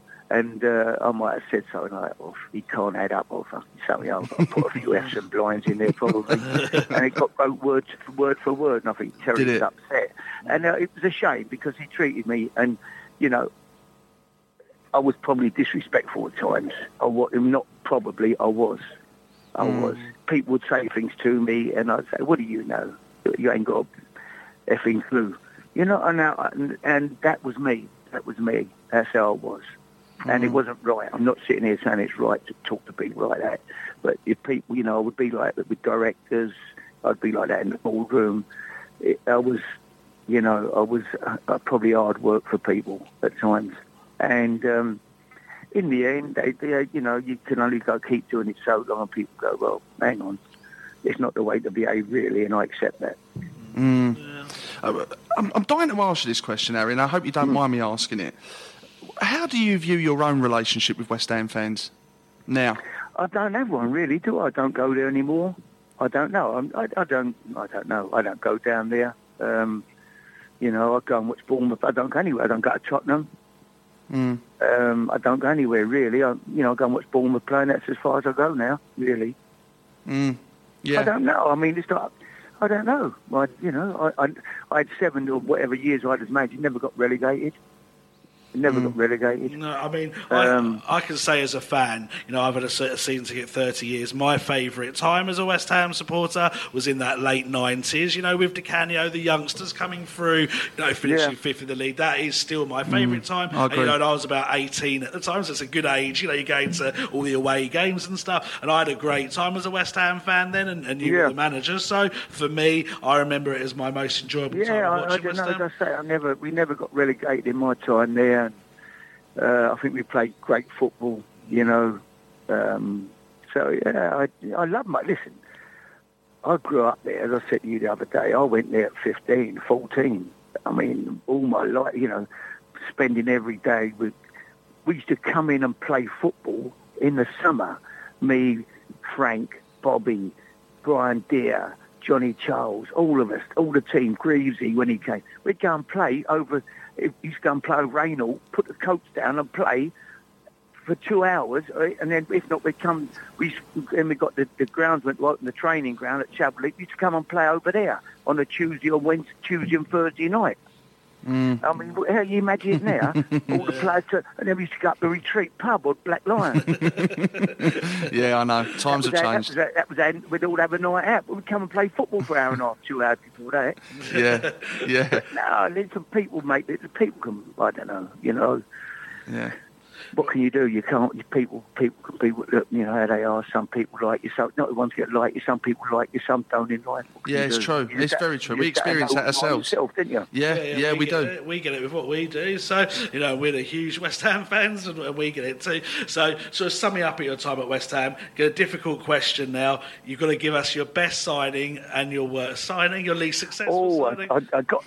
Um, I would say Paolo was probably massive signing. Yeah. gamble, that you know, it was a big gamble signing him after what he'd done, and he was he was he was fantastic. And John Hartson would have been another great signing at that time. It, it- you know, he kept us up really, John, when we probably would have we would have gone down. So um, I don't know. You can, I've got quite a few lads. If you've got ten minutes to spare. But you know what? In life, Alex Ferguson made some bad signings but it, no one ever noticed them because they'd get hidden away. They'd win the league, so no one bothered that he'd spent two, Yeah. eight million quid on a useless striker That's or right. ten million quid on a useless goalkeeper. Yeah. It never, they don't get noticed. When you're at West Ham, you spend seven hundred grand on Marco Boogers. Hmm. Everybody knows it, you know. Because, oh, what a waste of money, you know. He's done seven hundred grand. It's a different world, isn't it? yeah. Did, did, did you ever hear? I mean, how much communication did you have with Marco Boogers after he left? None. N- literally nothing. No, I think he's got a caravan down near where I live. Last I saw, heard of him, was in Bournemouth in a caravan. I wonder what he's up to now. You know, it'd be quite, it'd be quite an interesting guest to get on the show, actually. He played for uh, about another ten. He had to play for about another ten years, and he's back in Ireland Yeah, I scoring think he did goals all right. every week. Yeah, exactly. Obviously a good player, just not for us. he wasn't a bad. You know, he wasn't a bad player. Yeah. He was de- very decent. He just disappeared. He didn't like. He, I don't know what happened to him or what his reasons were, but he got sent off at Old Trafford, and that was the end of him. Yeah. Uh, almost like a Dutch Joey Beauchamp. yeah, well, well That's another story. first time, first day Joey come in, he went to me. I wasn't a manager. We bought him. You know, he came in, but he went. I should have gone. I should have gone to uh, Oxford, wasn't it? Swindon. Swindon. Swindon. I went. No, what, on the M4. I went. No, no. No, that, no, you've come the right way, he went, no, I thought he meant he took the wrong turn on the M4. He goes London, Swindon. And he went, no, I should have gone to Swindon. I said, what do you mean Swindon? No, London. and he went, no, I should have signed. I went, you kidding me? You should have gone to Swindon. This is West Ham. A million miles, another planet. What's Swindon? What you, what you, and that was the start, the end with him. He was, you know, he was determined not to play and go home and home sick and just couldn't handle it. Oh, the mind boggles. I mean, you must have been tearing your hair out with that one. That's just Mm, incredible. It was difficult. Um, Harry, how would you like to be remembered by West Ham fans? I don't know. I don't, you know, I don't spend my life sort of worrying about, uh, you know, I don't know. I loved, I loved my time there, playing there. I loved, you know, I loved my, all my. mu- I spoke to Eddie Presland, rung me the other day, who played there, and I was there, and we had a chat and talked about yeah, Chamberlain when we was all there, and the great times we had when we were all players. You know, we had an incredible time. We were an unbelievable group of lads. I think together, we all all London boys, all from around the area, you know, and it was a great time. So I don't know, you know, I think I, I, I, you know, as a manager, I think we had good good teams. We played good football, didn't get relegated. You know, it was a bit up and down, uh, you know, over the period, but seven years we never never never went down. So I don't know. People people people make their own mind up. It's up to them. Mm. Well, Harry, you're an absolute gentleman, and, and Nice I really, talking to you, lads. it's been Yeah, it's it's been, a pleasure. brilliant. It's been a real Good. pleasure, mate. And uh, and listen, we wish you all the very best of luck for the future. Thanks for giving Thanks, us your time, boys. mate. Nice talking to you. Anytime I can help, ring me.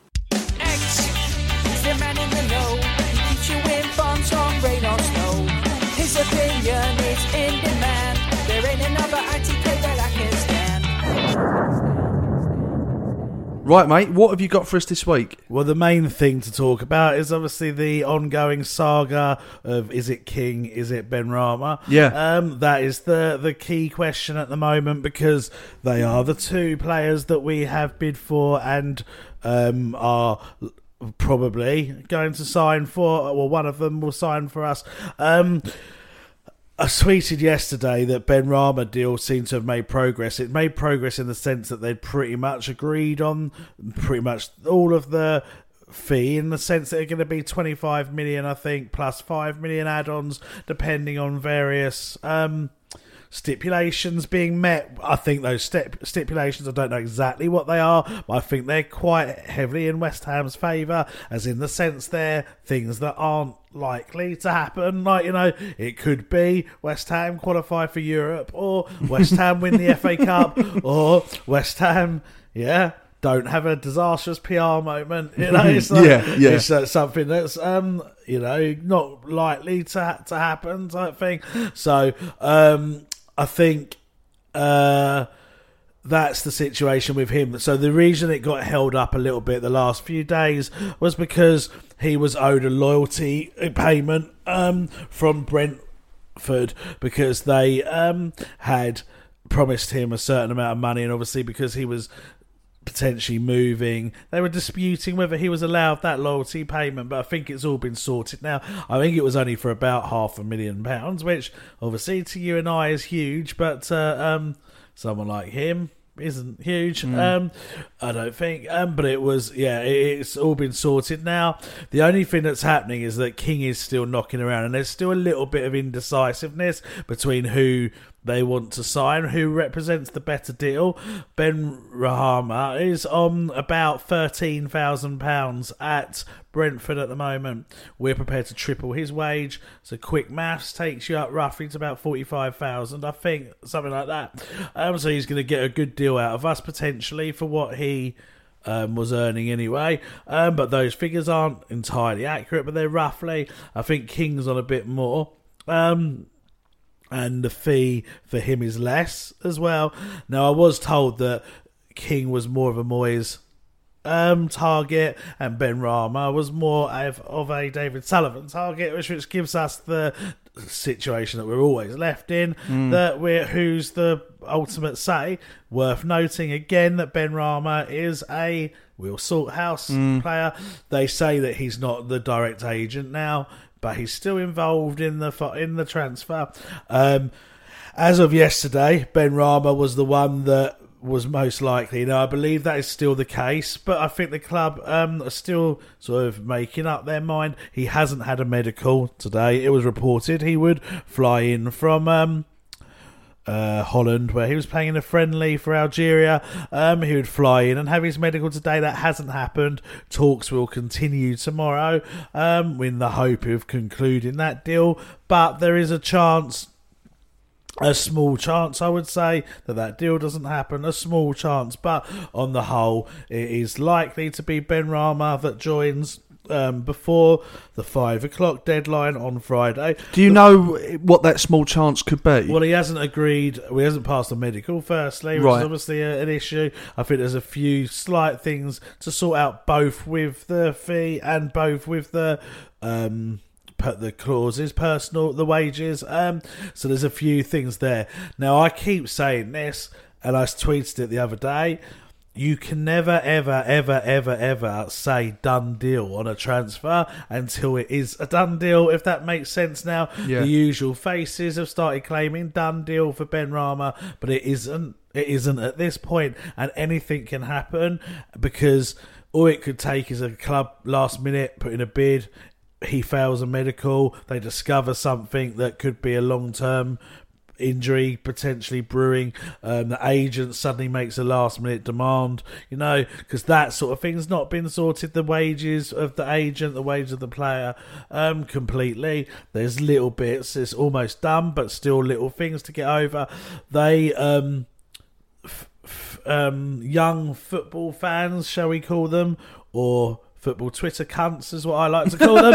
um, they, they, uh, they, uh, Affectionately known as. Yeah, exactly. They um, they don't understand that it's not like FIFA or Football Manager where you put in your offer, it gets accepted or it doesn't. If it's accepted, you put in your offer for your player, you negotiate a little bit, and then it's accepted, and then nothing falls Mm. through. It Mm. just doesn't work like that. No. Unfortunately for us as gamers, football computer games are not humans. They're not realistic in that sense, so it can't have that element of human change. But these people don't understand that that is what can happen. Mm. So it literally is. It's not done until it's done. You know, literally has to be the pen has been put in the hand and signed on the paper, which is why when I do my say famous tweets, but my notorious tweets of the the the eyes, the pen on the paper, uh, thumbs up, and the crossed irons is when I know that that paper has been signed.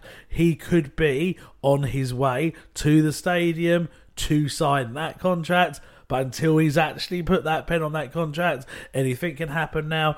If you was to ask me whether I think he'll be a West Ham player, Benrahma, I would say yes. I think he will at this point, but it is Wednesday. The England game has just started. Anything can happen by Friday, but at this point on a Wednesday, So it's safe to say that we don't have the money or the intentions to sign both of those I don't players. think so, So no. are you saying then that any potential talks with King's party is on ice until we get Benrahma over the line? He is the priority signing, and if he falls through, then maybe we'll look at King again. Is that fair to say? Yeah, I think Moyes has become more accustomed to the idea of having Benrahma now. I think he sees him as a potential rival to like Fornals or um, even Mazu- Mazaraki. I saw someone tweet, I can't say that name properly, and it's like Brentford. It plays on my mind every time I go to say it. So I I, try and analyse it. How do you say Mazaraki? Uh, Masuaku? Uh, pretty much the same as you, I think. I, I would say Masuaku. Because if you sing the song, oh, hey, oh, Arthur Mazaraku, oh, or ma- is it Mazaraku? I think there's a bit of an overemphasis on an R in the middle of his name there from you. I would just say Mezuaku, should we but I might have it wrong. Well, Let's call him King Arthur. Yeah, King Arthur. Okay, so potentially for now, or King Arthur could have their place under threat. I hope not for Spurs, because in my opinion, you go with the the same side, don't change anything. But you know, in terms of where Moyes sees him, that's likely. Personally, out of the two of them, I'm really torn between which player I would rather. King, I see more as a Moyes player. I like the fact that he can play up front as well. I like the fact he's proven that he can score in the Premier League, um, which Ben Rama hasn't done. But Benrahma, in my opinion, is younger. Has well, not in my opinion, he is younger. He, in my opinion, he's potentially could be one of those Payet type players Yeah. that are really exciting to watch. Um, so I'm really torn between the two. I think I err towards Benrahma now when I think about it, but I, I can see an argument for King. Um, all will be clear tomorrow. By the time this podcast goes out, it'll probably be clearer, and then as the day goes on on Thursday, it will certainly be more clearer. And do you know what we're looking at for King potentially if Benrahma was to fall through in terms of a transfer fee? I think King is 18 million, so it's cheaper than the Benrahma deal. Although I think his wages are slightly higher, but I think um, King's is less because I think you know he's older. I think his contract might be up sooner as well. Um, but he uh, he at the moment is the second choice. It, it, it I I would be surprised. sorry, if it's not Benrahma, I'm surprised, but. As I say, we shall find out tomorrow. Unfortunately, as you know, I am working nine till. Well, I actually might be out of work a bit early tomorrow. Yet, actually, I might be able to get out of work a bit early. So I've got actually got a meeting after. After I need to say what my job was there. I've Got a meeting after work tomorrow. Um, but um, Friday. I'm going to be in nine till five. It's going to be very hard for me to do the Yeah. usual transfer deadline stuff. But obviously, as soon as I hear anything, I will try and tweet it. Um, and I will try and tell you exactly what's happening. Um, in other news, as you know, all know now, we signed Craig Dawson, um, mentioned back by me way in June um, that we were after him. Mhm. Uh, he He's a Will Salthouse player. Fucking shock. I know. It's like I'm on repeat here, but Yeah. he is. Um, How much money's that fella running out of West Ham? Mate, he's an absolute lo- millionaire from transfer deals in Mhm. West Ham. He um, was originally going to be signed for or as a permanent signing for two to three million uh, on a possible uh, two-year deal, but he's actually on a three-year deal at Watford, and we wouldn't have we wouldn't meet the three-year deal. Um, at West Ham, and I also think there was an element of concern from the social media reaction because we do know that the Yeah. that plays into it. So I think a loan deal works for everyone because he gets to come to West Ham, try and prove himself. He's coming as fourth choice. You know that when you put it like that, that doesn't bother me that much because I think he's experienced. But yes, people say he was relegated twice with West Brom and then Watford. But when he was at West Brom, I remember lots of clubs being interested in him and lots of clubs thinking he would be a good signing. And now, because he's been relegated with Watford, his stock's massively reduced. And Watford fans don't seem to be over, overly complimentary. But I think for a fourth choice defender on loan, it's not a bad signing. I mean, it doesn't excite me. And don't get me wrong, when we've been linked with all these 30 million centre backs over the um, summer, and we end up with a lone player from Watford, it's not Mm. really that. Who picked him out, mate, in the uh, credit roulette that seems to be between Moyes Um, and Sullivan? Good question. I would say it is a combination of the two. The obvious link is Salthouse. So Yeah. Going to be Sullivan's choice, but I do think Moyes actually liked him. He's you know he's experienced. He's quite old school in his centre back play. Um, I think he was probably happy. Moyes he was probably brought to the table by Sullivan and said, "Look, I can get you him." But Moyes was keen anyway. Um, so he's signed now. See how he gets on. Uh, I don't think there'll be any other signings in the window at this point. I have asked for clarity um, from a, a senior source, shall we say, um, and they haven't got back to me. Um, which is disappointing on their behalf, but I won't go there, as you know, off air. Yeah. The conversations I've been having with that source recently, disappointing to find out that he wouldn't let me know, but never mind. Um, Ryan Manning from QPR was someone I've been linked with for a while, sort of a left back, left wing back type thing. Um, he he, um, is not rated by Moyes. Same with Rico Henry, he doesn't rate him either. Um, so at- why were they targets in the first place then? because they become targets because of they get recommended and then they go and watch them and Who? then- We ain't got any fucking scouts. No, Moyes Moyes watches them and um, Right. and he's decided On a one game basis, probably. Probably, probably not. So that he's not interested in him. They also like Adam Armstrong at Blackburn, um, who's a former Newcastle player, but they don't. He's another will be good in a year's time type player, so we're not going to go for him. Um, it is only twelve weeks until the next That's transfer crazy, isn't deadline. So Crazy. Um, the transfer window opening. Sorry, so yeah, so really Only 12 more weeks to gloat about Declan Rice still being here. Quite possibly, yeah. And the thing is, that's why you we, they might not sign any other player this window because it is only 12 weeks to the next one and if you think I don't know how many international breaks there are in there and I don't know how many games of West Ham it actually accounts for but at the moment the team's playing well you know that you've got a full 11 with likes of Haller, Yarmolenko, um, Diop in the last few games that haven't played. So Mm. it's not like we're desperate for players. So I think the club are aware of that. Um, in terms of the Spurs game or injuries, Masuaku came back. Sorry, King Arthur came back from the Democratic Republic of Congo internationals. You've done well there, Um, mate. Yeah, thank That you. was a mouthful. Yeah, it was. exceeded all expectations No, with that one. Exactly. I've been practicing, um, and uh, he um, he got a knock in training, but because he's so committed to doing well for West Ham at the moment, he withdrew himself from the international squad and came back so that he would be fit for the Wow, Tottenham game. wow. Love that. is. Absolutely love that. Um, apparently, I'm not sure if I'm allowed to say this, but. Fuck it, as West Ham won't work with me anymore, you can stick your fucking telling me what to say up your fucking ass. Um, uh, they um, apparently an under 21s academy person has tested positive for um, COVID. Who that is at this point, I don't know, but uh, that is the rumour doing the rounds. I don't think it will affect West Ham first 11, um, to be honest with you.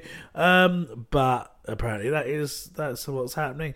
Uh, as I say, keep tuned to the West Ham Way Twitter account. It won't be me tweeting, but it will be um, BK Hammer who basically runs that account the majority of the time. So I entrusted it with my nephew a few weeks ago and um, learnt uh, horrendously from my mistakes. Uh, bless him. I do love you, really, but uh, it was a bit of a job too, too, too soon, I think. Um, and if I do get any news, I'll either let him know, tweet it myself, or find a way. But as I say, I don't think um, there's going to be a huge amount. It's either going to be Ben Benrahma, yes or no. If not King, yes or no? There's, I don't think there's going to be much else.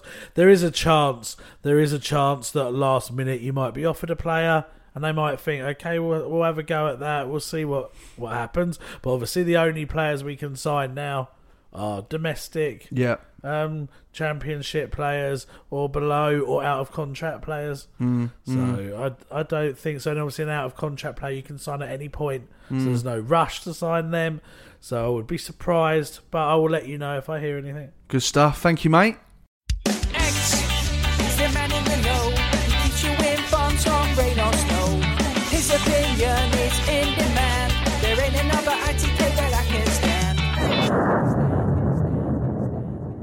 Welcome back to the final part of the show, where as always you've been good enough to send us your questions, and I've selected a handful to read out. Starting with at Ian Deakin sixteen. What is the relationship like between Moyes and the board in brackets Sullivan, with rumours of disagreements over transfer targets, and Sullivan appearing to throw him under a bus in his interview with Talksport recently? Well, Moyes and David Gold get on very, very well. It was David Gold that wanted Moyes to be the manager when he w- was the manager, and we replaced him with Pellegrini. Um, so that is for certain that those two have a really strong relationship. Um, David Sullivan, I think the relationship is probably not as strong, but I don't think it's bad. I think probably compared to other recent managers it's probably stronger than some, but I think that is probably a case of no disrespect to David Moyes, but the beggars can't be choosers, really. Like, he's been lucky enough, some would say, for Sullivan to give him the job twice when no one else wanted him. So I think his stock at the moment needs to be that he is respectful of David Sullivan and probably had he um, had other options he might not have been so but certainly gets on with gold and I think he's got a decent relationship with David Sullivan I, I mean. I'm not too sure whoever has or would have a good relationship with David Sullivan. No. If you look at his career and you even go back to Birmingham, how many managers have worked under him that would give him a glowing reference? I don't think you'll find any, and you've only got to look at some of the managers that have spoken about him. Sam Allardyce being the case in point. You know, he was emailing him every day, phoning him every day, signing players, just turning up at the training ground, and they didn't even know who the player was, and suddenly he's training with the rest of the boys. You know, it's I don't know. I, I can't imagine that he's a an easy man to work for because he's such a control freak, which, given its nature, is designed to undermine people that want an element of control. And he's just not the most likable man on the planet, is he? We've seen that, and uh, uh, for that reason alone, I think an obvious assumption would be that the relationship isn't great, especially if you talk about the likes of Tomori, for example. You know, that's really and truly that's wasted David Moyes' time. It's wasted Tomori's time, but it's wasted David Moyes' time because ultimately he's sitting down to talk to a player about joining West Ham who he doesn't want to sign, but he's doing it because Da- David Sullivan's insisted on it. So I, I, I would struggle to imagine anything other than a strained relationship between Sullivan and any of his managers, to be honest. Yeah, I think you're right in the sense that um, when a, he's so reliant as well, getting players from like the agents he likes. So that must be really frustrating if you're the manager and you think, well, I want a new winger or whatever, or a new centre back, and then you're like, right, Will's players are, and you think, oh, Yeah. come on, like, I want to sort of branch out about a bit here. That must be frustrating, and I do think. Um, yeah, the interference must be really hard. When you're an experienced football manager, you must think to yourself, why is it that I've got Uh, this respectfully. someone that's made his money through porn, um, advising me on how to sign, who I should sign in the football world. It's not like David Sullivan has ever played football at any level. Um, so I think that must be undermining at times. But as I say, I don't think the relationship's terrible between them. I think it's probably as good as any manager with their chairman, but certainly he's got a very good relationship with David Gold, definitely. Mm. This is from at Edward Pearman. Hi guys, love the podcast. My question is, if you two were in a, it says Rip Man, I think he means Rib Man eating contest, and you've got to pick an ex West Ham player as your teammate, who would it be, and more importantly, who would win? Wish you and your family well, ex. Oh, oh, thank you. Um, that's a tough one, you know. Is, is it? Well, I think you've got bigger mass than me. Well, the, the thing is, mate. I mean, obviously, when you look at our history, I literally beat you at everything we ever do ever.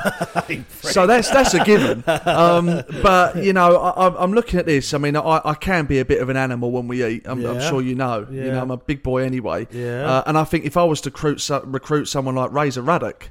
Uh, in my corner.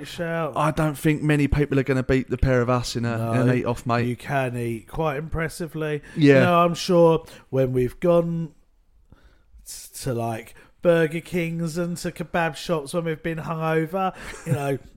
I've ordered like a kebab and uh, and some chips and thought, geez, I'm a fat boy. And you've gone kebabs, chips, uh, rice, um, second kebab, rice again, Yeah. chips. Oh, I don't fucking overdo it. Um, and um, and then uh, if you've got Razor Ruddock, which is a is a great shout. In Yeah. fairness, I'm going to go Benny McCarthy. Oh, there you go. I've, Okay. I've seen you and I've Okay. raised you. Yeah, you have. You have raised me. the man, the man famous for uh, was it? Um, didn't Karren Brady say she was he was the fattest player she'd ever seen? And then he turned around and said, "Well, you're the devil with tits." So, um, yeah, so it was. Um, yeah, I think I'm going to go Benny McCarthy. I told you about that time on my. On my mini moon, when I managed to persuade Yeah. the wife to let me go to Anfield, Yeah. when um, we should have been celebrating our, our marriage. Uh, Yeah. And uh, Benny McCarthy came on as a sub, and I honestly had never seen anything like it. It Yeah. was literally like they'd pulled out someone from the pub and just said, "Listen, mate, West Ham need a forward. On you go, son." It was embarrassing. Um, so yeah, I think I feel comfortable with Benny. There's some other contenders. Do you remember Titi Camara? Speaking of tits, Yep. um, Yep. Titi Camara. He was a big lad, wasn't he? Um, Yep. You know, someone like.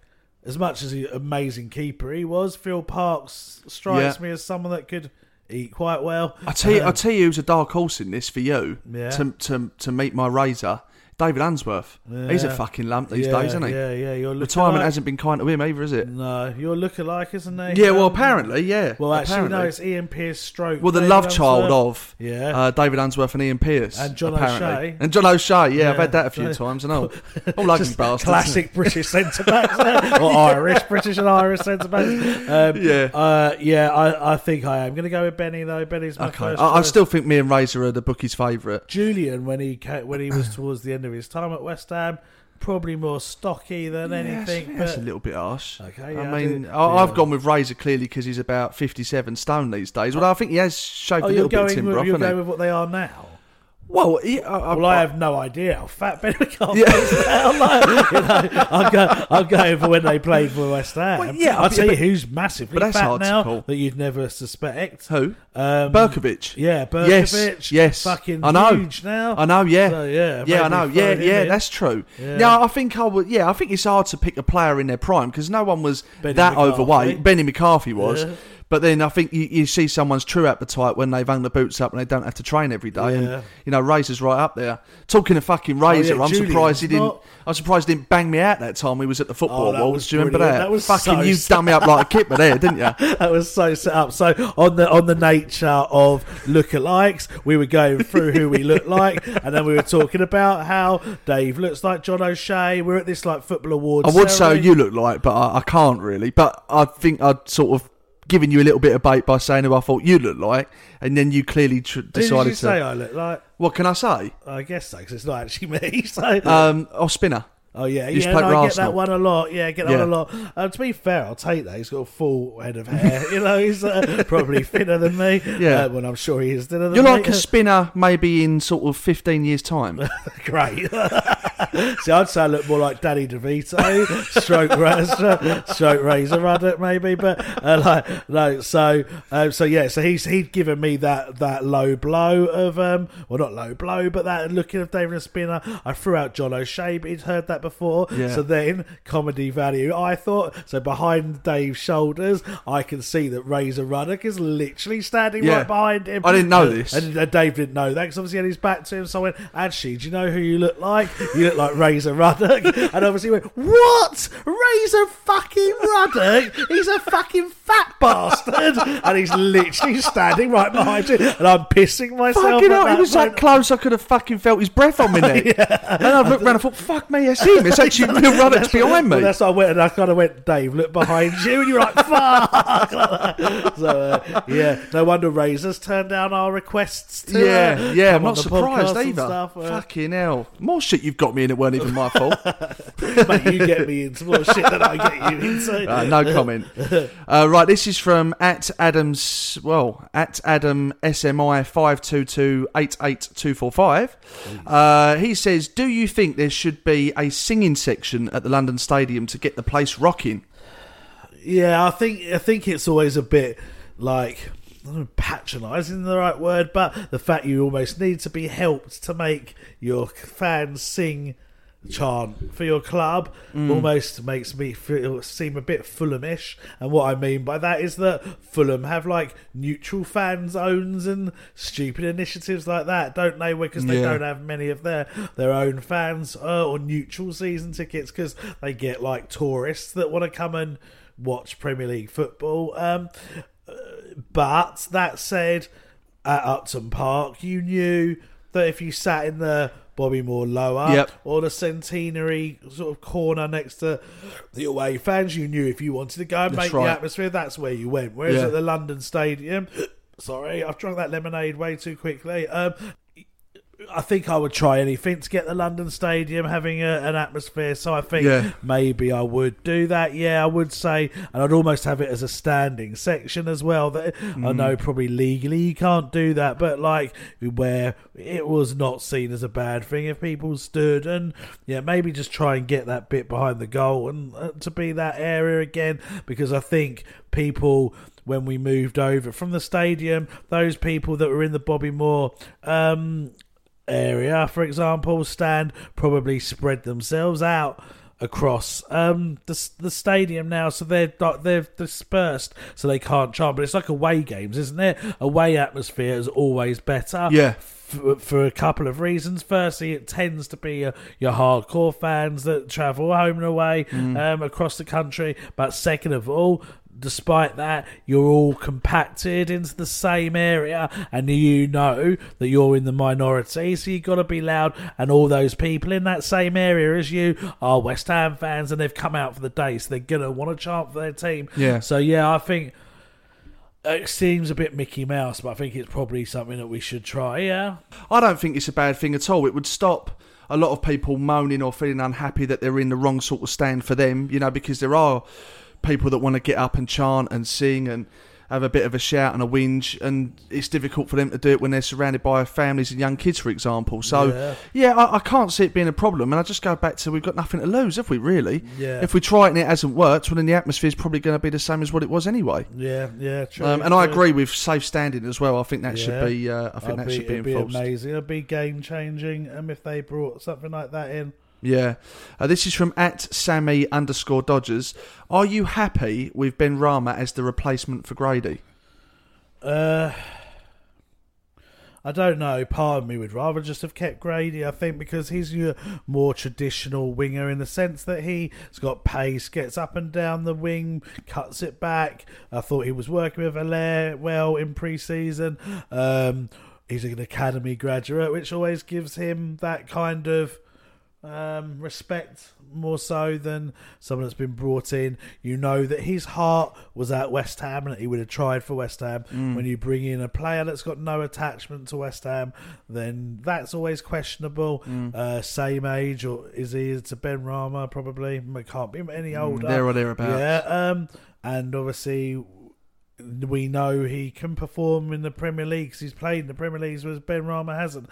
That said, Benrahma seems to be an exciting player. If you watch some of his clips of goals he's scored and tricks he's played, Mm. I, I, I'm not against the signing. I think it'll be quite exciting. Um, but it does seem strange to have sold Grady, missed out on Eze because we didn't have money at the time, got rid of Anderson, brought in Benrahma. It's it's that classic thing that we always say. Really, what is the recruitment strategy here? Yeah. and it's very hard to know. Yeah, I mean, look, I didn't want to see Grady go purely because he wasn't an academy graduate. It's off the back of a good season in the championship, and I think if you've got a player that's willing to play for West Ham, like you say, you've got to give him a chance. Yeah. That said, that said, I do think that Benrahma has every chance of being a much better player than Grady will be, in my honest opinion. Um, whilst you're saying that Grady's more of a traditional winger, you know, I think we also potentially have traditional wingers at West Ham already. I don't think we have a Benrahma, who is a potential game changer. What we don't know about him is whether he can perform at the top level every single week, and also, and I, I don't want to sound like I'm making a judgment based on someone I don't even know. Is his attitude right? You know, does he have the skill of Dimitri Payet, but also the same sort of ego, arrogance, and mindset? Yeah. Uh, that's a concern for me. Um, but one thing he's going to do, I think, is he's going to excite the fans. If he if he can maintain his level of confidence and mentally, unlike Philippe Anderson, he's ready to perform and give 110% week in week out, regardless of how well he does. You know, West Ham fans love someone that can excite them. You know, we've got a history of them. I mean, Christ, you know, Alan Devonshire, you know, Trevor Brooking, Joe Cole, Paolo Di Canio, Dimitri Payet. The, the, the, the list is massive, and that's what the fans want to see. It's part of the West Ham way to get that level of excitement. Yeah. So I'm excited about the potential excitement Yeah. Benrahma's going to bring. Um, would I ever be that excited over potentially keeping Grady? I don't think I would be. But that's not to say that Benrahma might be a flop. Because Yeah. maybe he will be and maybe Grady wouldn't be. It's Yeah. Time will tell, won't it? Well, it's when I, like I said in the previous section, when I compared Benrahma and King, part of me thinks King, whilst he wouldn't be as entertaining as Benrahma, is more suited to us. Like, Mm. he's versatile, hard-working, proven that he can score in the Premier League, as I said. And when I think of Benrahma, it seems to be a bit of a gamble. But that said, he is very skillful. He's the sort of player that West Ham fans love. West Ham fans, lots of them, support West Ham because of the so-called West Ham way, the style of football, um, and Benrahma fits into that. Uh, so I'm just excited for a new player. Really, I Mm. mean, the fact that we're going out of the window at this point with our only signing Soucek, yes, but he was all kind of technically still there. Uh, Shifao, um, and um, looks like a good signing, to be fair. and then Dawson. It's not the most exciting of windows, is it? Uh, so I think it's um, yeah, it, it, it, that signing. If we signed him, would make it much more of an exciting. You don't know if we um, approached the idea of uh, a loan with an obligation to buy with King, do you, for the season? So the actual transfer fee can come out of Um, next season's budget. I think we explored a few options. I mean, there's a very small chance that we could sign both of the players, um, because technically, as I said, King can be back up up front. Um, I would like to see. Now, some people give me absolute shits for saying this, but I'd like to see Troy Deeney come to West Ham now. He's 32, so yes, his time's coming. If you could get him on loan, if you had him up front, he obviously Antonio's first choice, but Troy Deeney roughing up the opposition, holding the line, he scored goals last year. He's a good captain. He's a popular player. Him on loan, I think would have been a great signing personally, and I'll get shit for that because people won't think he's as good as he is. But he's always scored goals in the Premier League, and his physique is impressive. I'd have liked to seen him uh, if we're looking at Watford players, I, but think- I look at him and think he's potentially a really good partner for the eating competition. To be honest, yeah, but he is. But I think he uses that size really well. To be fair, in eating competitions. yeah, This one's from at Richie underscore D33. Why would we even purchase Benrahma if we have eight wingers? yeah. Um, and if this deal does get completed, would he even start? Surely not in this formation. I don't think he'll start. Not not initially. I don't think he should initially either. I think he should be broken in. I agree, and I think if he's going to play, like I said earlier, Fanalzon or Masuaku are your most vulnerable players in terms of who he's gonna gonna replace. But you're right. The whole argument was we sold Diangana because we had eight wingers. Um, we've loaned out Anderson, but we've brought in another winger. So now what? We have seven wingers.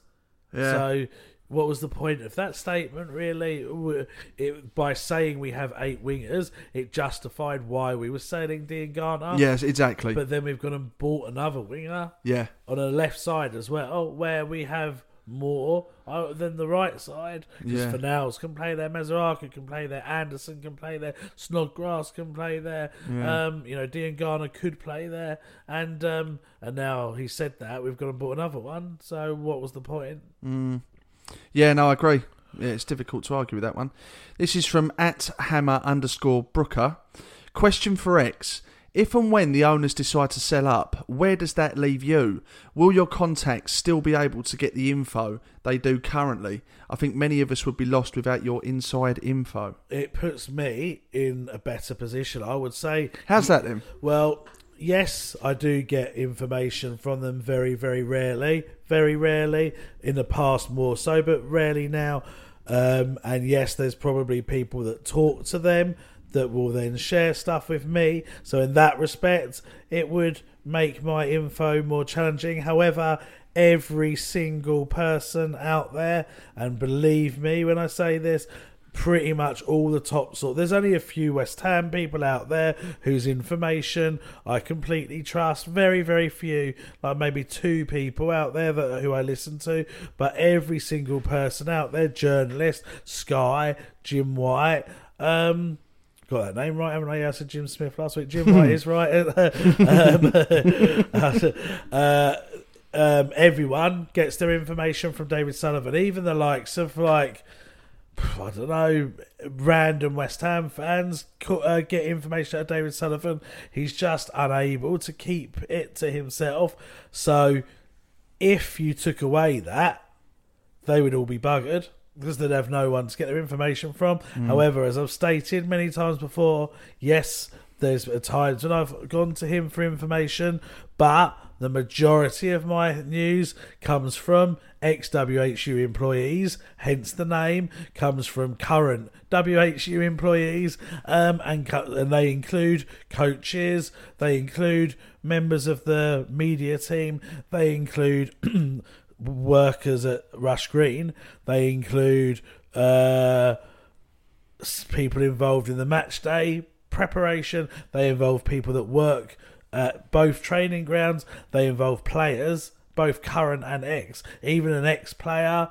You know, has a contact to West Ham because someone like Mark Noble has been playing at West Ham for 16 years. You know, there's Mm. always that. And so most of my sources are not, uh, pretty much 95% of my news comes from not the chairman, whereas pretty much 95% of the news of everyone else does. So therefore, if you take that option out, yes, there might be one or two things I can't check, but I will still have an abundance of news, whereas others wouldn't. So ultimately, if you want to make it a competitive world of ITKs, that would put me in good stead, I would Mm. say. This is from at Fernley Adam. Do you think Darren Randolph deserves a chance to become number one with Fabianski aging and dropping off performance wise in recent months? I think he does deserve a chance, not right now, because whilst he hasn't had much to do, Fabianski has got two clean sheets in the last two league games, and you, and you so you don't change the keeper when the keeper's done that. Mm. Um, yeah, I think it'd be good to see Randolph get some consistent games. However, if you decide that Fabianski is not the number one, I'm not sure I'd feel comfortable with Randolph being our number one going forward. I Yeah. think I like him as a backup keeper. I think he's a Mm. decent keeper. Mm. I'm happy that we signed him back. I would like the fact that he'll, you know, be there for another two, three years as backup. But I think if Fabianski goes as first choice, then you need to sign a top keeper to be first choice. Yeah, yeah, I agree with that 100%. Uh, this is a question for me that involves you, Ex, uh, from at WHU75. Have you ever nearly accidentally given away Ex's identity on or off the podcast? Um, well, this is a really interesting question because how long have I known you now? Four years? Uh, well, it was the was it the last season at Upton Park? So Yeah. 2000 it was Christmas 2015, so it must be five years. Oh, five Yeah, years. five so, years. in five years, how many times have I called you by your actual name? I don't. I, sometimes I question whether you know what my actual name is, like, because I don't think I've ever ever heard you call it me. And actually, if you was to call me it, Yeah. I think It'd feel find- weird, wouldn't it? It'd feel it weird saying it to you Yeah, I from think my I'd find it a bit odd. The fact that your wife and your two Yeah. kids call me it. That's right. like when I turn up to the door just now. Um, your youngest, um, bless her, so sweet. Um, he always goes, "Hi, ex," Goes and gets me a drink and stuff. Yeah, yeah, like, yeah, you know, yeah. And uh, it's, uh, you know, it's just I can't imagine. And um, obviously, your godfather um, to my youngest, and like the fact that you would call me Ex to him is kind of kind of strange, but uh, yeah, yeah, but it's true. It- it and, and and the reason that I've done that is because when we started this podcast, I was so paranoid of doing exactly that, slipping up. And let's not forget, uh, the vast majority of those shows back in that day were live shows as well. Yeah. So I just thought, well, do you know what? I'm going to literally train myself just to call you Ex and never call you by your actual name. Yeah. Um, uh, funnily enough, there was one incident uh, which you know about. On um, I was in I was on holiday in Turkey, and uh, Hammers Chat, Geo and Hammers Chat was doing this 24 hour Oh, yeah? interviewing session with a variety of different people, and it must have been about two in the morning. I'd had some beers, and I said I'd come on. Oh, It was for charity, I think, and, and all that, and um. And yeah, I w- and he asked me that question, and I literally gave the same answer. But what I said was, yeah, it's funny. I've always called him Ex. Yet my wife calls him. But at that point, I said your your name. Well, because your wife doesn't call me that though. Yes, she does. She doesn't call me my first. She name. does. Your wife does. Your wife calls me eggs. No, she don't. Doesn't she? No, always calls you by your She did first last name. night. Actually, no, I wasn't even setting that joke up then, but like, but uh, I know I'm pretty. No, she Oh, doesn't. okay, honestly, maybe maybe it's. I think the kids do. Yeah, but, kids um, definitely do. Yeah, Kids but no, definitely- no, the wife doesn't. Oh. But yeah, so I, I I dropped that and panicked a little bit, and then I edited it edited it out in the actual publishing. But uh, yeah, so I slipped up then. But otherwise, I haven't slipped up purely because I never ever use his first name. Uh, this is from at Romford Rich. Uh, good question. This would a good recruitment plan be to get Will Salthouse some better players on his books? Fairness, probably, yeah, probably would be, yeah. Actually, you know, as as comical as that is, Yeah. it probably is actually a good plan. you know, if he could get some decent players on his books, then there's a chance they'll end Yeah. up at West Ham. It's funny because I was looking at what players he's got on his books. And the, and it's on tra- on transfer market. It's a really good website. You can do that, and you can sort the players, sort the players. We'll sort the players Yeah. um, uh, by value. Um, and the most valued player according to the transfer market website, which obviously is not factual, but um, he uh, uh, is Wan-Bissaka, the Manchester United right back. Now, obviously, he's doing quite well for Manchester United, but he is his most highly valued player. And then then part of me thought, would West Ham ever sign him? Obviously not, because he's a right back for Man United and he's playing well there. But if in four or five years' time, if we've still got David Sullivan at the helm and uh, and Will Salthouse still has Wan-Bissaka as a player, and if he's stopped being as highly rated as he is for Manchester United, that Yeah. is a transfer that you could possibly predict five Yeah. or six years down the line, just because we're so reliant on his yeah, players. yeah, it's very true. And I there mean- are other sorry. There are other agents in the past that have been the same. You know, remember Ravel Morrison? Yeah. didn't want to. Um, what was pressure to be with Allardyce's agent, wasn't it? I think That's And- right. Yeah, and that was Will Willie Mackay, I think. Um, Mm. and then there's been Barry Silkman, and then there's been um, one other where we've had tried and trusted uh, agents, but it does appear that he is the certainly the flavour of the month at the moment. Yeah, I mean, if you're a professional footballer and you'd like to play for West Ham, then fucking sign for Will Salthouse because Exactly. that's the most likely route in there. Uh, right, last question. This is from at C underscore P underscore 27. Who do you think our penalty taker is now that Noble is not starting in the first 11, and who do you think it should be? Well, I'd say it's Antonio because against United? Yeah, Away? yeah, he took the penalty. Yeah. that was because it was going to trigger his um That's right. payment, but he he took the penalty and he scored it. I think if Haller is starting, it'll be him because apparently he was a good penalty taker. Um, in his previous clubs, but I think, yeah, I think if it's not, it's either of those two forwards if they're playing.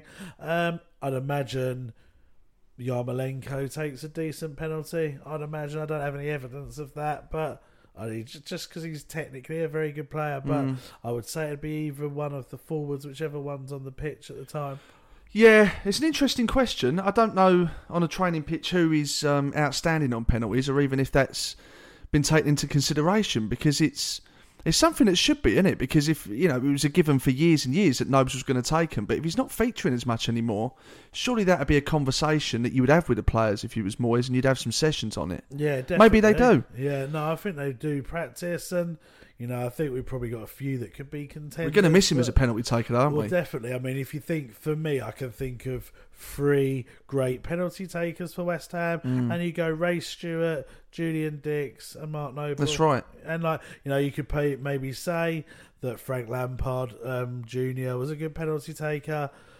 I seem to remember Paolo missing a couple when he took them. Um, and I can't really think of anyone else. I guess because Mark Noble's been taking them since like 2006 or whatever it was he made his Yeah. debut, but I can't really think of any other penalty So takers. put put them in order, best to worst. Oh, that's tough, isn't it? It's really tough. I think I know. I think I'd like to know what their penalty Conversion rate is. conversion rate is. Yeah. Yeah, and that I think they're all, all three of them are high. And that'd probably be what does it for me. Whoever's got the highest Yeah. conversion rate, because I think it's hard to take it away. Obviously, Nobles are more placed, whereas Julian was more Yeah. power. Can't really say what Ray Stewart's were because he's slightly before my time. Mm. Um, but Julian's penalties were more exciting because Mm. he took that massive run up and then he just thumped. them There was back. just no stopping him either, Yeah, was like there? that one against Manchester United and Oh. uh, one against Spurs as well. Beautiful. So I, I'm going to go Julian, and then I don't know enough about Ray Stewart to really know, but I'm going to go him, and then I'm going to go Noble. Yeah, I would agree with that. Would That's that's exactly Yeah. what I was going to say. Yeah. Um, same as you with Stewart, but then at the same time, um, grew up on the video, seen enough of his penalties to know that he could take some. You know. Yeah. Um, Nobes brilliant penalty. All three of them are brilliant penalty takers, but I think we agree on the order there. Yeah. Uh, you mentioned Tottenham a minute ago. We've got them on Sunday. Um, how are we going to get on? Mate, I can see anything with this game. I just, I literally, because I th- obviously knew you were going to ask me that, so I was thinking about it on the way here, and I, I can see every scenario, and I know that's so sitting on the fence. But Tottenham are on form, we're on form. Uh, we tend to do all right against Tottenham away. Mm. Um, obviously, Bale makes his debut for them, which is not ideal for us. Um, And it's typical for a player like that to make his debut I against us. exactly. And you know what's going to happen and I all, know, don't you? Exactly. Do you know? Do you remember the last goal he scored for um, Tottenham against West Ham? Um, I don't know. It was it wasn't the one at Upton Park where he put it in the top corner from about 300 yards, was it? yeah, it? last minute as well. Yeah, yeah, yeah. Bobby I- Moore. I- yeah, I Like, know like- exactly what game that was. Yeah, there was a tribute Fucking to Bobby Moore. sickening. Yeah, Sickening. exactly. Um, Mm. And he's a very good player. Let's Mm. not lie. I mean, I know he's been off the out of favour at Man City, but let's not lie. He is a he is a incredible player. Jealous of Tottenham fans, really, that they get to sign someone like that and watch him every week. Um, I can't say I'd ever be jealous of Tottenham fans. Fucking hell. no, all jealous of having him. I think. Um, I'm gonna go one all. Uh, yeah, I'm gonna go four 0 win. uh, no, if if I'm being honest, um, I'd take a score draw there all day Yeah. long. And uh, would you say one all? Yeah. Um, all right, just to be different, I'll say I'll say a two all. But I'm I'm trying to be optimistic after some really good performances. Yeah. really good performances, and we can't overlook that either. You know, um, I, I think the international breaks come at a terrible time for us. Yes. but you know, hopefully, there's a good feeling at the club, and that momentum will be carried through. Um, we get a game plan right, and we'll be on top of our game like we have been. Maybe even nick a win. Who knows? Um, Yeah. But I'm going to go for a score draw. And do you know what? Yeah, I, I probably would have said one all, but I'll go two all. Okay, and do you know what's just really crushing is that we can't be at it. I'd love to be going to that game. Yeah. now. like as we were saying off air, I don't necessarily miss the home games that Mm. much, but it's a game like that, the away game, where I'd be buzzing to be going to that game on, Yeah. on Sunday and just oh Yeah, I that's know. What that make, that's when I really really miss football now. And when's it going to come back? You know, who who knows? Like, but that's games like that that you do. Yeah, of course. do really really miss. Yeah, hundred percent. Well, unless you fucking lose, then you've got to come out in the middle of North London with all them cunts around you. But uh, otherwise, if you can get a win, it's euphoric, isn't it? So do There's you nothing think you'll like be it. fighting them Saturday night or Sunday night in the sleep? You have to ask me Monday morning. I'll let you know. Exactly. Let me know which day it was, and uh, let, let let your missus sleep in the other. I'll let you know if I got arrested. Yeah, exactly. Yeah. right, okay, that is the end of the show. Uh, as always, we hope you enjoyed it. Thanks for listening. Thanks for giving us your questions, and let's hope we can turn that lot over on Sunday. Look after yourselves, be lucky, and until next week, come on, you irons. Bundling home and car insurance with Geico is so easy, your neighbors are probably already doing it. But who? They may drop little hints like, Beautiful day out. Even more beautiful since we saved by bundling our home and car insurance with Geico. or, Yard work is hard, much harder than bundling with Geico, which was easy. or it may be even subtler, like, Speaking of burgers, we bundled our home and car insurance with Geico and saved a bunch of money. bundling is easy with Geico. Just ask your neighbors. It's Macy's Labor Day sale, so gear up as summer cools down with 30% off timeless looks from Levi's and specials like 30 to 50% off statement making shoes for her and 60% off luggage from Samsonite and more. Or use your coupon or Macy's card and get an extra 20% off more great deals. Plus, Star Rewards members can earn rewards even faster during Macy's Star Money Bonus Days, going on now. Savings off regular sale and clearance prices, exclusions apply. Away days are great, but there's nothing quite like playing at home. The same goes for McDonald's. Maximize your home ground advantage with McDelivery. Order now on the McDonald's app. At participating restaurants, 18 plus serving times, delivery fee, and terms apply. See McDonald's.com. This podcast is proud to be part of the TalkSport Fan Network. Talk Sport. Powered by fans.